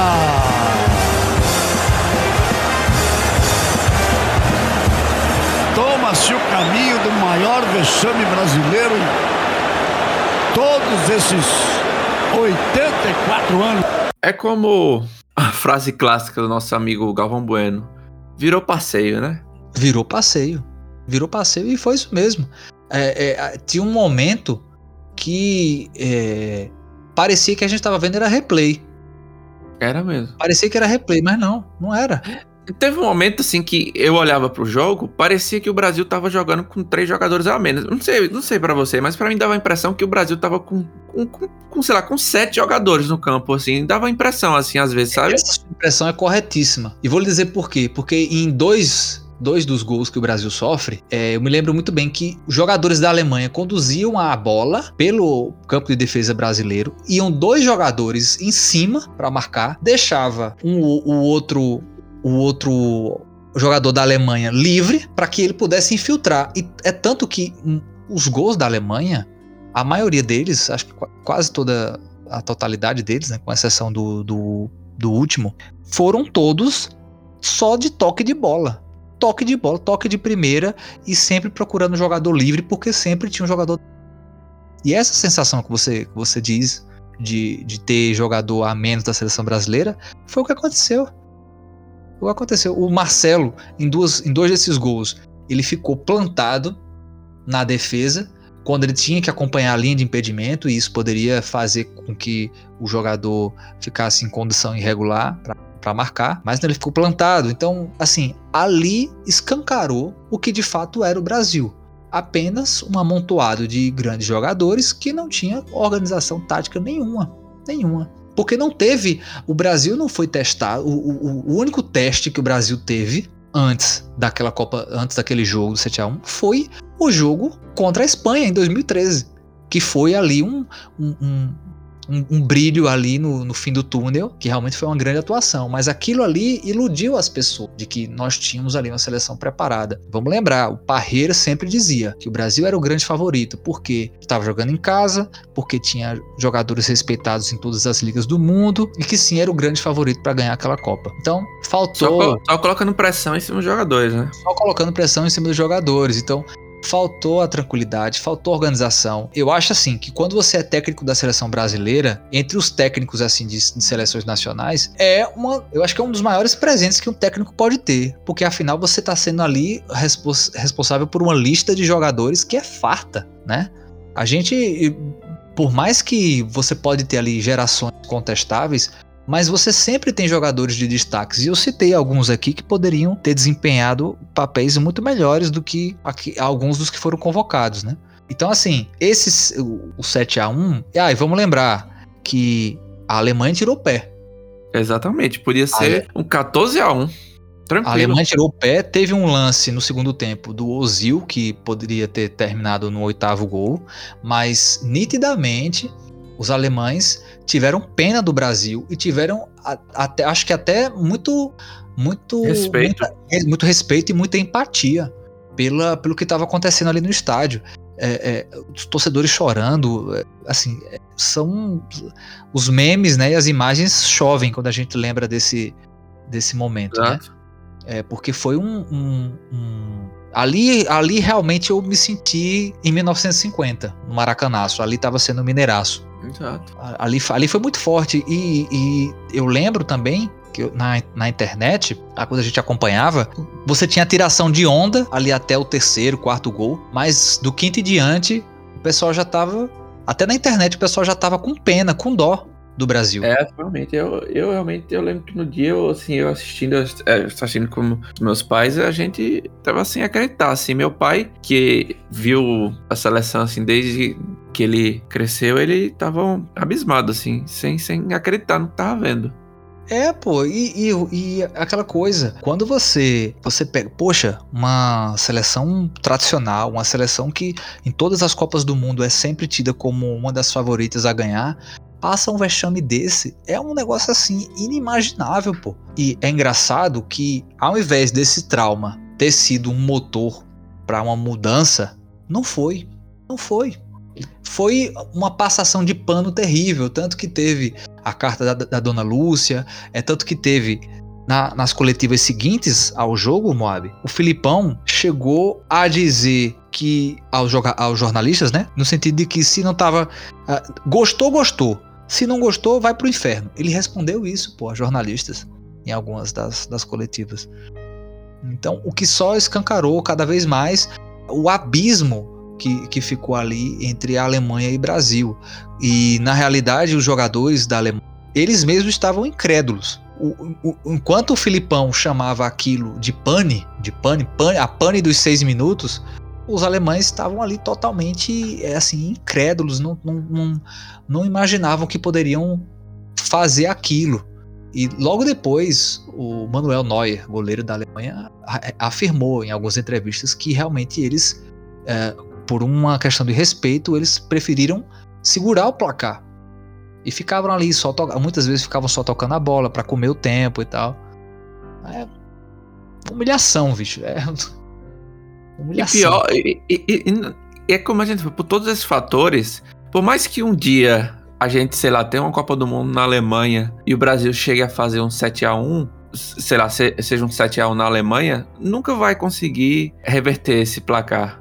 Não vai, não vai. Teve um amistoso depois, Brasil e Alemanha, mas não não vai, pô. Não vai. O Brasil, o Brasil ganhou a medalha de ouro nas Olimpíadas de 2016 em cima da Alemanha, nos pênaltis. E e teve aquele. E muita gente estava dizendo que ali era revanche. Não é que revanche, não tem comparação Olimpíada com Copa do Mundo. E aquilo nunca vai, nunca vai se apagar. A única forma do Brasil apagar aquilo é metendo oito na Copa do Mundo na Alemanha. Contra a Alemanha. que, Eu não acho que. Eu acho que se Eu o Brasil. nem assim. Nem, nem se fizer 15, Zé, 20 a, 20 a 1 numa Copa do Mundo, porque é por, é por todos esses fatores aí que a gente falou. A- a- Extra-campo. Pra mim- é é peso muito pra grande. mim, é, é o que eu falei, pra mim, esse 7x1 não é, é- Eu acho que a gente tá chegando no cerne desse episódio pra mim. O 7x1 não foi um, não foi um placar. É isso que a gente, que eu- que a gente quer dizer, É. eu acho, né? Não foi, não foi. Ele foi pra mim o ápice de tudo. De mostrar realmente a diferença do Brasil, não só contra a Alemanha, mas contra o mundo. Pra gente ver a diferença do que que é um, um projeto, uma estrutura, uma organização. Isso. E, E, uma contra um. questão e um planejamento, Moab, sem pensar no imediatismo. Isso. É uma questão de médio a longo prazo. E isso a gente não tem. E isso faz parte. E eu aí eu posso estar exagerando, mas eu acho que isso já é até cultural. Isso é algo nosso mesmo, de gostar de fazer as coisas em cima da hora. É, é, todos nós temos exemplos assim dessa forma. Eu mesmo no meu cotidiano também já agi muito assim, é, de, de re- resolver as coisas de última hora. O, o que, o que só mostra como que a visão de longo prazo ela pode dar frutos mais duradouros, né? Exato, então pra mim o 7x1 não foi um time de futebol ganhando de outro time de futebol, não. Foi um- uma visão de mundo, de Visão. organização, de, é, de respeito, de, de trabalho, de seriedade, ganhando de outra visão de mundo, de, de, de bagunça, de corrupção, deso- desorganização, de. A palavra vai ser essa, mas de putaria, de corrupção, de, de, de, de tudo isso, entendeu? Ali foi isso que pra mim o 7 1 representou, entendeu? É todo esse, esse- essa, essa, onda toda que vinha de jornada de julho, de, de protesto, de corrupção do, do governo, de tudo. Veio tudo isso, chegou, chegou a CBF, chegou nesse, nesse time que foi montado às pressas, sem organização, com esse com um técnico que ah, é o paizão. Vamos todo mundo se unir aqui. O que importa é que a gente tá todo mundo junto na festa contra esse outro time aqui que tava todo organizado, fruto de projeto e organização, e, e se bateram. Aí se bateram e viu realmente o que dá certo. O que dá certo foi isso. Sete porradas contra uma, É, pra ver, entendeu? ficaram, É ficamos preso, presos a um passado, É, a um passado que não acompanhou uma renovação, que não acompanhou Exato. uma modernidade. Foi isso. a gente acredita ah, ainda hoje que sete, que cinco, estre que cinco estrelas bordadas no peito ainda valem alguma coisa. Enquanto o mundo, tá, enquanto o mundo tá andando pra frente, a gente tá, a gente tá olhando pra essas estrelas e achando que isso ainda vale alguma coisa. Pô. Exato. Isso-. Isso é pro Brasil. A gente acha que o Brasil ainda. Ah, não, porque o Brasil. É, a gente tem as maiores florestas. O Brasil é o país da, da, da agricultura, é o país não sei o quê. Enquanto isso, o mundo tá indo pra frente. O mundo tá na tecnologia. O mundo tá achando formas novas de fazer as coisas. Soluções. O mundo, enquanto a gente está querendo pegar a mesma receita que foi usada por outros países, esses outros países já estão numa outra fase, num outro Isso. patamar de evolução. O mundo já tá na quarta revolução industrial, você vai pra uma quinta revolução industrial. A gente tá pensando aqui ainda, a gente não tem nem indústria, pô. A gente, pra, pra fazer, pra, chega a pandemia, a gente tem que importar máscara de fora, pô. Esse tipo de coisa, entendeu? Pra mim, isso é o que o 7 1 representa. é essa visão retrógrada que a gente tem do Brasil, que a gente não vai pra frente. Enquanto o mundo tá já pra frente, a gente tá aqui atrás. Entendeu? É, É, isso. exato. É, E Entendeu? outra, É que o 7 representou. isso, exatamente. E representa ainda. E Por representa ainda. Que, é- que o 7x1 é, é- é assim, é a goleada que nunca acabou, que a gente tá tomando ainda essa goleada. É o placar Entendeu? que não termina, não, não termina. Porque, sabe, uma outra coisa, eu queria até citar aqui, Moab, lembrar aqui aos nossos ouvintes, nós ah, colocamos na- nas nossas redes sociais algumas enquetes, né, para tentar ver do, do público o que é que representava, né, esse, esse jogo, né. E uma das respostas aqui que eu selecionei ah, diz assim, que, é, que o jogo representa o orgulho do brasileiro na única coisa que presta e que foi para o ralo. Ah, Ou seja, aquela única coisa que lá em 1950 a gente estava mostrando para o mundo que nós éramos bons. Agora, é, é, mais recentemente em 2014, também estávamos mostrando E- ao mundo que o país do futebol merecia né, e E que eu, queria. cito- eu vou citar você no episódio de Identidade Nacional que a gente falou, Sim, que o futebol era pra, era pra gente, pra gente mostrar pro mundo, até foi o lugar que o negro se conseguiu se destacar, que era o que a gente mostrava pra a Europa, onde é que a gente era bom, o que a gente Isso. era, entendeu? E nem hoje isso a gente tem mais. não tem, não Entendeu? tem mais, não tem mais. E aí é onde, é onde eu acho importante, Moab. Eu acho que, o, além de tudo isso que a gente falou desse episódio, e o que nós falamos também no episódio sobre identidade nacional, eu acho que é, que é muito sobre a questão da memória. Eu, eu, eu, sempre bato nessa tecla porque nós temos a memória curta e hoje a gente vê cada vez mais ainda.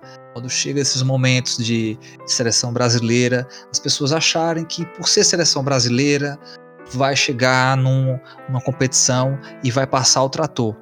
Tomamos aí aí o, o- a derrota mais recente aí para a Argentina, né, num, num futebol fraquíssimo. E, e novamente quando chegar na Copa do Mundo, eu não me eu eu acho que essa vai ser a Copa do Mundo do ano que vem, que eu vou ficar assim mais desanimado com com seleção brasileira.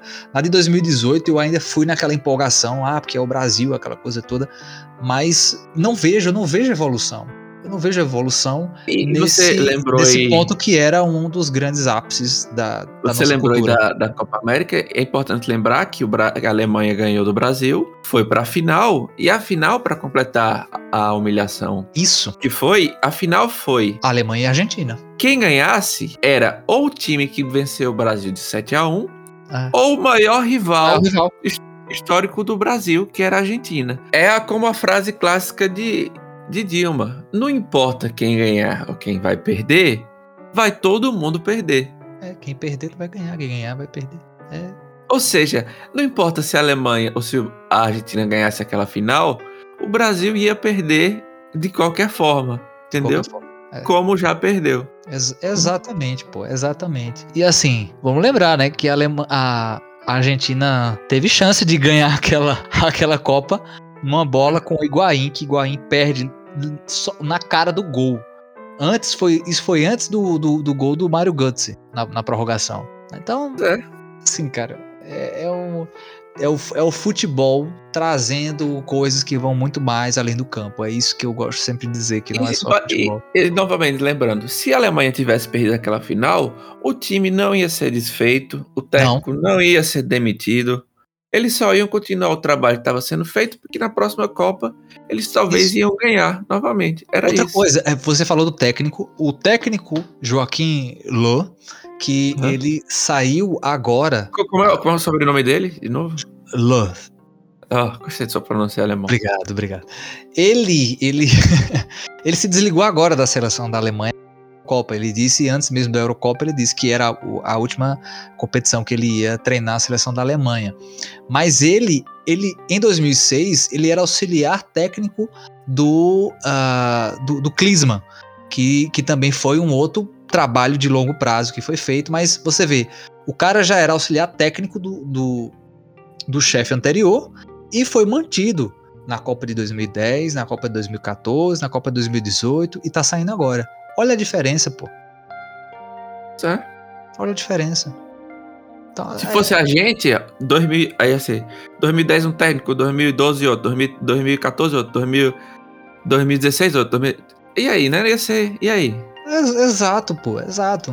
É, é sempre a cultura do imediatismo. Ah, não, não, prestou, não prestou agora, não vai, não vai prestar nunca. Vai servir mais. É, é- é complicado. E assim, de novo, a gente traz esse jogo, a gente traz esse placar como uma forma de memória de todo um contexto que ainda remete muito do que a gente está vivendo hoje, remete Pois é. muito ao contexto daquela época. Porque aquele contexto daquela época não é um contexto que aconteceu lá e parou lá, não. É um contexto que, que veio e trouxe toda uma série de coisas que hoje estamos nessa situação, nessa situação de agora, né?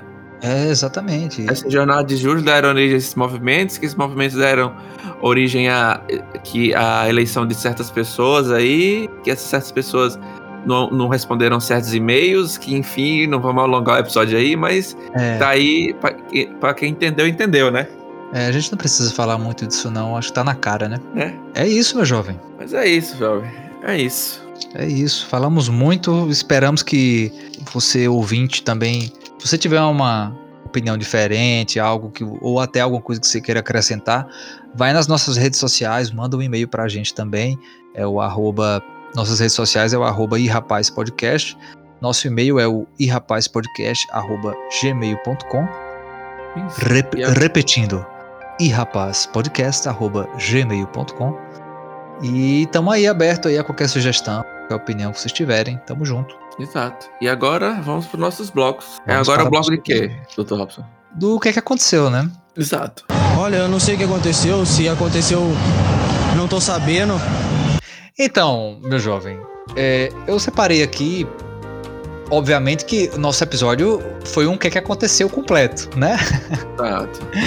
Mas além dessa data que nós já citamos aí do 7 a 1, é, eu separei aqui que no dia 6 de julho de 1907 ah, nasceu a pintora mexicana Magdalena Carmen Frida Kahlo e Calderón, conhecida como Frida Kahlo. Essa pronúncia Frida Kahlo? Kahlo? É, eu acredito É, que sim. Eu, eu, eu acho que é assim, assim Frida. Kahlo. Eu também. Então, ela foi uma, uma pintora muito famosa, é, mexicana, reconhecida internacionalmente, classificada ali no estilo do surrealismo ou do realismo mágico. E ela, ela ficou muito famosa por retratar nas suas, nas suas obras elementos ah, que, que remetem ao período de pós-revolução do México é, que tentava trazer aquela identidade é, mexicana, né? Tanto do cotidiano do povo mexicano como de alguns elementos da cultura mexicana. Mas ela também ficou muito famosa sobre o seu ativismo como feminista, né? Também muito envolvida em alguns temas políticos, né? Da época ali, que envolvia a sociedade mexicana. Ela, ela também foi logo associada também a alguns movimentos do LGBTQ+. Até hoje, seus trabalhos são celebrados internacionalmente, por também retratar o feminismo e o feminismo indígena. Outro, um outro aspecto também aí interessante para a gente falar sobre a obra dela.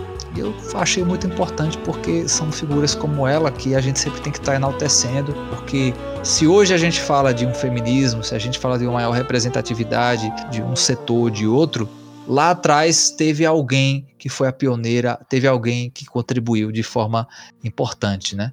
E Frida Kahlo é uma dessas figuras. Exato, muito importante. Exatamente. Boa lembrança. Muito obrigado. Outro dia aqui também que eu separei foi o dia 13 de julho, ah, por ser marcado como o Dia Mundial do Rock. É um- uma data, acho, muito expressiva para a gente poder comentar, até mesmo porque nós que somos amantes da música, e acredito que nossos ouvintes também, acho que todos temos aí uma grande influência do rock, tanto daquele que era desenvolvido nos anos 60, como né, toda aquela outra trajetória que passou pelo punk, que passou pelo heavy metal, enfim, até pelo, pelo pop rock também, né? E acho importante a gente, a gente lembrar, porque o, o rock é um elemento cultural e que influencia diversas outras vertentes, tanto musicais como de expressões mesmo da nossa sociedade, né? O que é que você poderia destacar aí sobre essa data? Sim, eu primeiro eu destaco, destaco as polêmicas que existem sobre essa data, assim, porque tem muita gente que, que acredita que o dia do rock devia ser outros dias. Tem um dia que dizem que devia ser o dia que Elvis Presley gravou sua primeira música, That's Alright Mama, que é um dia, que, se eu não me engano, é dia 3 de julho, ou o dia que os Beatles é, gravaram o primeiro show deles nos Estados Unidos. Mas Sim. enfim, é, mas é um bom dia, né? Que é, é, é o dia é o dia do rock porque foi o dia que aconteceu o show do Live Aid, né? Live Aid, isso, bem lembrado. Bem lembrado, 1985. Exato, o dia do Live Aid, que foi um grande concerto assim que aconteceu nos Estados Unidos e no e no na Inglaterra ao mesmo tempo, que foi para arrecadar dinheiro para acabar com a fome na Etiópia, né? É, você sabe. é, Bom, teve um fato curioso que eu até encontrei aqui naquele perfil no Instagram, é, Iconografia da História. Que em fevereiro de 1957, o governador de São Paulo, na época, Jânio Quadros, ele tinha decretado a proibição do rock nos bailes né, do, do estado, porque, segundo ele, é, o rock era o som do demônio que poderia desviar a juventude e acabar com a família. Olha aí. É, eu, eu também eu também não sabia disso, mas só para demonstrar também como como o próprio movimento, o próprio estilo também durante os anos também sofreu com muito preconceito, né? É. É, Um fato interessante sobre esse Live Aid, só que esqueci de comentar, é que assim, Phil Collins ele fez um show na Inglaterra, né? sim. em Londres, na Inglaterra. Aí ele pegou um, na época, que era o, o Concorde, né? Que era aquele avião supersônico, que não existe mais. E fez um show nos Estados Unidos. Foi o, foi o, un- o único artista que fez um show em dois países, assim, nesse, Caralho, que, f- no, nesse Live Aid. que foda. Que foda. Fica que aí, foda. é, fica aí uma recomendação. Não sei se eu falo agora, é uma recomendação. Não, não É, sei se é recomendação. A gente Mas, pode. enfim. a gente- Mas é isso aí. Não, segura, deixa, deixa segura. eu falar a recomendação aí. Ah, é isso, cara. É isso. É isso. Aí vou eu agora? Sua vez, cara. Fica à vontade. Vamos lá. Eu selecionei a data. Primeira data foi dia 5 de julho de 1996. O que aconteceu em dia 5 de julho de 1986, 1996 foi que a ovelha. Hã? 96. Sim. Foi que a ovelha Dolly se torna o primeiro mam- mamífero clonado de uma célula adulta. Caralho! Velho, Eu- eu, eu tenho uma leve lembrança da cobertura na época. Eu marquei essa data porque eu tenho uma leve lembrança dessa, dessa data, mas eu lembro porque na época que, to- que saiu essa notícia, o pessoal começava a comentar: eita, vão começar a clonar humanos e tal, vai, o pessoal vai começar a se clonar e tal, não sei o quê. E até hoje eu tô esperando aí o pessoal clonar as pessoas e até agora não apareceu ninguém clonado aí. Ou já tem e ninguém sabe, E né? ninguém sabe, é, tem isso. Aí, aí fi- fizeram no- a- o, o clone. o É, clone, teve a novela O Clone depois, nos anos 2000. né? E tal, e é só, é só por isso que eu marquei e tal, mas é isso. É importante. Boa. Importante. Outra também que eu marquei, porque por questões pessoais, foi dia 8 de julho de 1947. Em 1947. Ah, cortou, foi? Não, não, tô ouvindo. Eu só fazendo o eco aqui da sua fala. Ok. Foi a data de 8 de julho de 1947. Sim, sim, sim. Em 19 8 de julho de 1947, são transmitidas as notícias de um objeto não. um objeto voador não identificado que caiu em Roswell, no Novo México. Caralho! Ficou conhecido como caso Roswell. Eu marquei essa data porque, como eu gosto muito desse negócio de ET, de OVNI e tal, Isso. o caso Roswell é um caso muito marcante para o estudo da ufologia, né? É um caso que dizem que foi a partir desse caso que foi montado a Área 51, né? Aquela área lá Isso. que dizem que tem alienígena e tal. Que E por muito tempo é- foi negada a existência por parte do governo americano, mas que depois se até se revelou tal, que realmente existe a Área 51. Não, que existe a Área 51, mas não que, que tem ET lá, não, né? não que tenha ET, sim, mas que existe a Área 51, existe. Exato, isso. Aí é isso. E outra data que é, aque- é aquele exemplo. É uma data que eu deixaria passar, mas dada a situação atual que a gente vive no país, não deixei passar. Que dia 8 de julho, no Brasil, é, é considerado o Dia Nacional da Ciência, pela Lei 10.221, de 18 de abril de 2001. Marquei essa data porque, como que hoje em dia tem gente que não acredita na ciência, né? Vamos É. só dar uma re- relembrada aí, né? É, que a exatamente. ciência tá aí, né? Que a ciência tá aí salvando a gente. Exato. Apesar da, da relutância, né? Algum- alguns querem que a ignorância, a ignorância vença, mas parece É. que não deu. Pois é.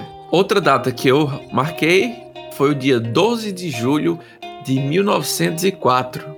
Em, 1900, em 1904, 12 de julho de 1904, nasceu Ricardo Eliezer Neftali Reyes Basso Alto. Quem é esse cara? Esse cara ficou conhecido mundialmente como Pablo Neruda. Pablo Neruda. Pablo Neruda dele, Pablo Neruda. Pablo Neruda foi um poeta, diplomata e político chileno, ganhador do, ple- do prêmio, do Prêmio Nobel de Literatura em 71. Assim, esse é um spoiler do minha, das minhas recomendações, mas ele é, um, ele é um poeta que ele escreveu poemas surrealistas, épicas histórias, manifestos políticos e poemas românticos, apaixonados. É, ele se envolveu muito com política também, com a questão do no Chile do, é, da, do Partido Comunista, Salvador Allende, era muito próximo de Salvador Allende, e foi muito perseguido né, também pela ditadura lá de Pinochet e tal. Ele é um, é um grande expoente assim da cultura da cultura latino-americana, né? Da, Sim. Dessa, dessa cultura aqui que a gente tem aqui, que, como a gente falou lá da, assim, porque no, no Brasil não é muito reconhecido, mas no mundo ele é reconhecido, no latino-americano, ele é muito reconhecido, ele, ele é um, ele é genial, assim, eu, eu não quero adiantar meu, minha recomendação, mas a história dele é, é, é muito grande, extensa, eu recomendo só a pesquisa, só mencionei ele mesmo, que eu acho importante, ele é um poeta, eu conheço ele mais pela poesia do que provavelmente pela história dele, mas eu, a, a pesquisa dele que eu, que eu fiz, é, eu vi que ele tem um grande, uma grande história política ligada muito aos partidos de esquerda, Partido Comunista. E em 65, em 65 não, perdão, em 45 ele foi eleito senador na, na- no Chile e nesse ano ele lê é, para mais de 100 mil pessoas no estado do, Pa, do Pacaembu uma homenagem ao líder comunista Luiz Carlos Prestes. Quem tá falando Ah. de futebol, é estádio, olha aí. Caramba, olha aí, velho. Hum, Só uma curiosidade aí. Mas é isso. Luiz Carlos. Lu, Luiz Carlos, ó. É Pablo Neruda. A minha outra data, nesse mesmo, nesse mesmo dia, 12 de julho, é 12 de julho de 1817, que é o nascimento de Henry David Trudeau, que é um autor estadunidense, poeta, naturalista, pesquisador, historiador e filósofo. Ele é mais conhecido por, por ser um ativista político, pela poesia e pelo seu naturalismo, pelo, pela história e filosofia também. E ele é conhecido por mais, por, principalmente por dois livros, Walden e pelo seu ensaio de desobediência civil, que é outro spoiler aí das minhas recomendações. Eu achei importante mencionar porque esse livro Walden, especificamente, eu vou falar dele na, nas minhas recomendações, mas é isso. É Henry David Trudeau. Perfeito, perfeito. Muito bem, muito bom. Bom, cara. E para finalizar, dia 13 de julho de 100 a.C. Tá certo falar isso? 13 de julho de 100 a.C. É assim Do ano fala? 100 a.C. Cristo. É, isso mesmo. É. 13 de julho de 100 a.C. Foi o nascimento de Júlio César, Caraca, líder e militar romano. Júlio César foi que foi o grande responsável em transformar a República Romana no Império Romano, né? Foi o primeiro grande ditador do Império Romano, né? Ele que, que é considerado por muitos um dos maiores comandantes militares da história. Isso. Ele é uma pessoa, assim, a história de Roma, eu, eu sou fascinado pela história de Roma, principalmente a história de Júlio César, que ele é uma pessoa muito polêmica, assim, teve uma história gigantesca, é, é, teve a, momentos muito marcantes, o próprio fato dele ter cruzado o, o Rubicão. O Rubicão, é, explicando, é um rio que, que atravessa, é um pequeno curso de, a, de água que, que tem na Itália, né? Que no direito romano, na época da República, você não pro, era proibido qualquer general romano, e Júlio César era um general romano, na época da República, cruzar com suas tropas. E ele, é, Júlio César, cruzou o Rubicão. E, e hoje em dia, quando alguém fala assim, a frase atravessar o Rubicão quer dizer que uma pessoa tomou uma decisão arriscada de maneira irre- irrevogável e sem volta Que massa. graças, graças a esse a esse ato de Júlio César. Quando ele violou essa lei, ele teria, ele teria falado a frase assim: Alecta jacta esta, que é a, a frase a sorte está lançada, os dados estão lançados. Que é, foi a partir dessa, desses movimentos que ele realmente começou a, a- o seu o seu caminho para tomar Roma como sua sua seu império, né? Caralho, então quer dizer que desde 1500 a gente tá atravessando o Rubicão e só, É, só tomando jaca, né? Isso. Outra coisa interessante é que a gente tá no mês de julho e por isso é, e o mês de julho tem esse nome É isso. em homenagem a Júlio Isso. César. Exatamente. verdade. Outra, uma frase famosa do Júlio César também é a, fam- é a famosa frase Veni viti viti, que é vim, vi e venci. Bonito. E outra, outra coisa interessante é no momento da morte dele, é, o pessoal tem a famosa frase. Assim, é, existem muitas é, teorias, pesquisas e discussões sobre o que ele teria dito na morte dele, no momento da morte dele. O fato é que assim, ele foi traído, né? Ele foi é, esfaqueado durante a morte dele, foi esfaqueado durante 23 vezes. E, tá- e no momento da morte dele, uma das pessoas que conspirou a morte dele foi o seu filho adotivo Marco Bruto. E di- é, dizem, associam que, a- que ele teria dito a frase assim: é, et tu brute, que traduzem como Até, até tu, Bru. Mas essa frase, na verdade, quem teria criado essa frase foi Shakespeare no, no- nos seus romances. Ele não teria dito isso, não. Sim. E até a, pró- a própria tradução não é até tu, Bruto, não. É, é e você, Bruto, entendeu? Mas isso não tem nenhuma base é, é, histórica, não. Ninguém sabe o que, o que ele disse quando ele morreu, não. Mas é isso, achei importante mencionar. E foram essas minhas datas. Muito bem, jovem, muito bem. E agora, Dr. Robson, vamos para Vamos para o bloco de recomendo ações. E aí, o que é que você traz de recomendação, Dr. Robson? Minha recomendação é na área de entretenimento e que tem totalmente a ver com o nosso tema, que é o programa Falha de Cobertura. Você, você conhece o Falha de Cobertura, jovem? Conheço, é da mesma, mesmo pessoal do, do Choque Cultura, não é? Exatamente, lá na TV Quase. É, tá disponível no YouTube e é, eu recomendo especialmente o Falha de Cobertura número 32, que é justamente sobre o Brasil 1, Alemanha 7. Mas recomendo que vocês é, assistam toda a série da, da cobertura de 2014, que eu acho que é o, o ápice realmente desse programa. É muito bom, muito bom mesmo. E traz também muitos aspectos que a gente falou aqui. E essa é a minha recomendação. Sim, Dr. Robson. Minha recomendação, minhas recomendações, a primeira recomendação é o filme O Carteiro e o Poeta, que é uma história de. com.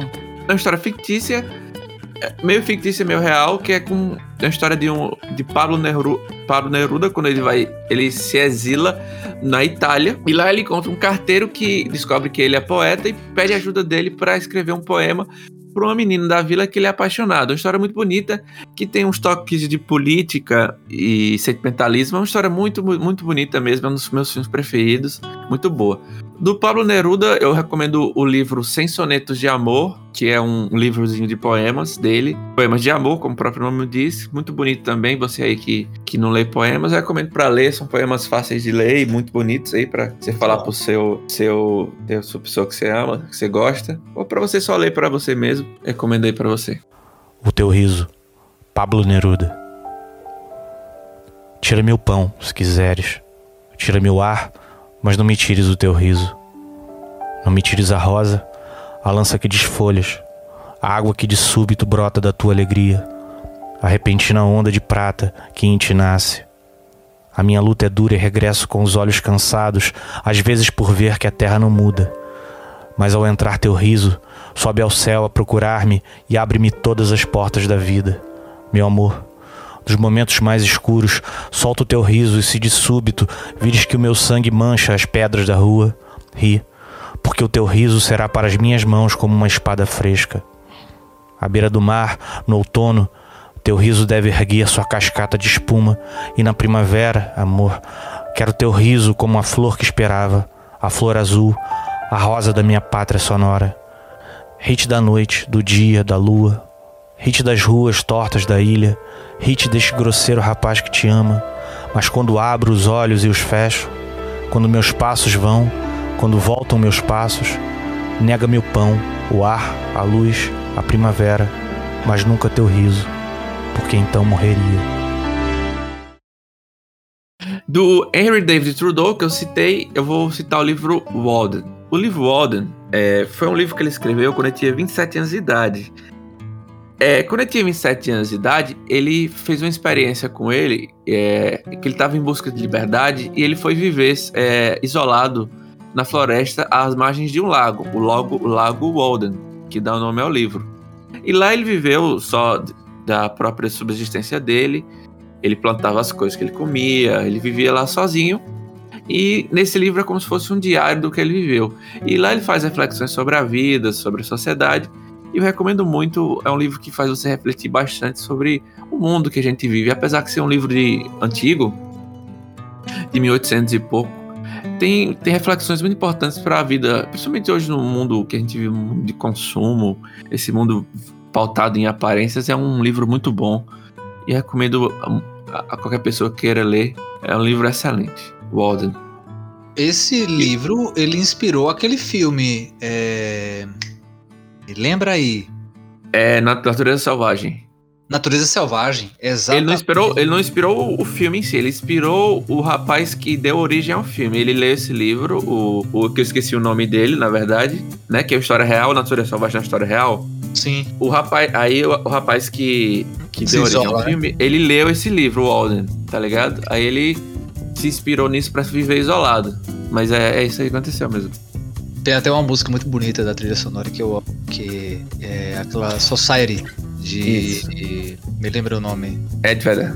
Ed Vedder, exatamente. Muito obrigado, jovem. Minha memória tá péssima hoje. E, e pra finalizar, recomendo aí o Live Aid, que tem um box de DVD, mas eu acho que o box de DVD é difícil de encontrar hoje em dia. Mas assim, tem diversos shows lá, lá aí no YouTube pra assistir. Inclusive, se quem assistiu aí o, o filme do Queen, o show lá final é o show do Live Aid do, do, do Queen, que aparece lá. Boa, que é histórico, é uma das maiores É, performances tem, tem tem várias performances lá de, de vários artistas famosos. Tem do Queen, tem de Phil Collins, Elton John, Tina Turner. Tem, Tina Turner, Led Zeppelin, tem, tem muita gente lá. Vale a pena você dar uma pesquisada lá, botar no Google Live Aid, Live Aids, aí você bota é, artistas participarem e vai procurar os shows que são muito bons e vários shows bons. Phil Collins e tal, tem vários shows. E é isso. Minhas recomendações são essas. É, isso aí. É isso, cara. Poxa, hoje o negócio foi que nem o placar do 7x1, hein? Fantástico. Foi uma merda? Não, foi elástico. Ah, sim. Ah, se foi uma merda aí, né? A gente que tem que dizer, né? Mas é isso, cara. É isso. Tamo junto. É isso, cara. Aí, até a próxima. Até a próxima goleada aí. Até a próxima goleada. É, é só. É só correr pro abraço. Vai, vai pra cima sem cuidar da defesa que tá tudo certo. enquanto, enquanto a gente gravou esse episódio, a Alemanha le- fez mais outro gol É bem capaz. Gol da Alemanha. da Alemanha. Falou. Valeu. Olha o volante onde tá. Tocou no lã, bateu pro meio.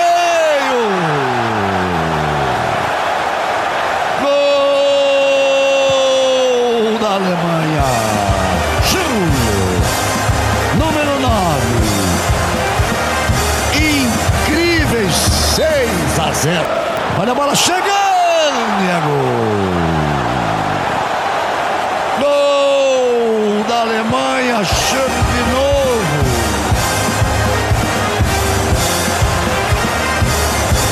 7 a 0 para a Alemanha. O Murtosa leva as mãos ao rosto, o Filipão. E o Brasil, quando chegou, encontrou o Neuer. Agora, os caras, no finalzinho. Bateu! O gol do Brasil! O chamado gol de honra da seleção brasileira. E o torcedor ainda encontra tempos que permaneceram no Mineirão, ainda para esboçar uma comemoração.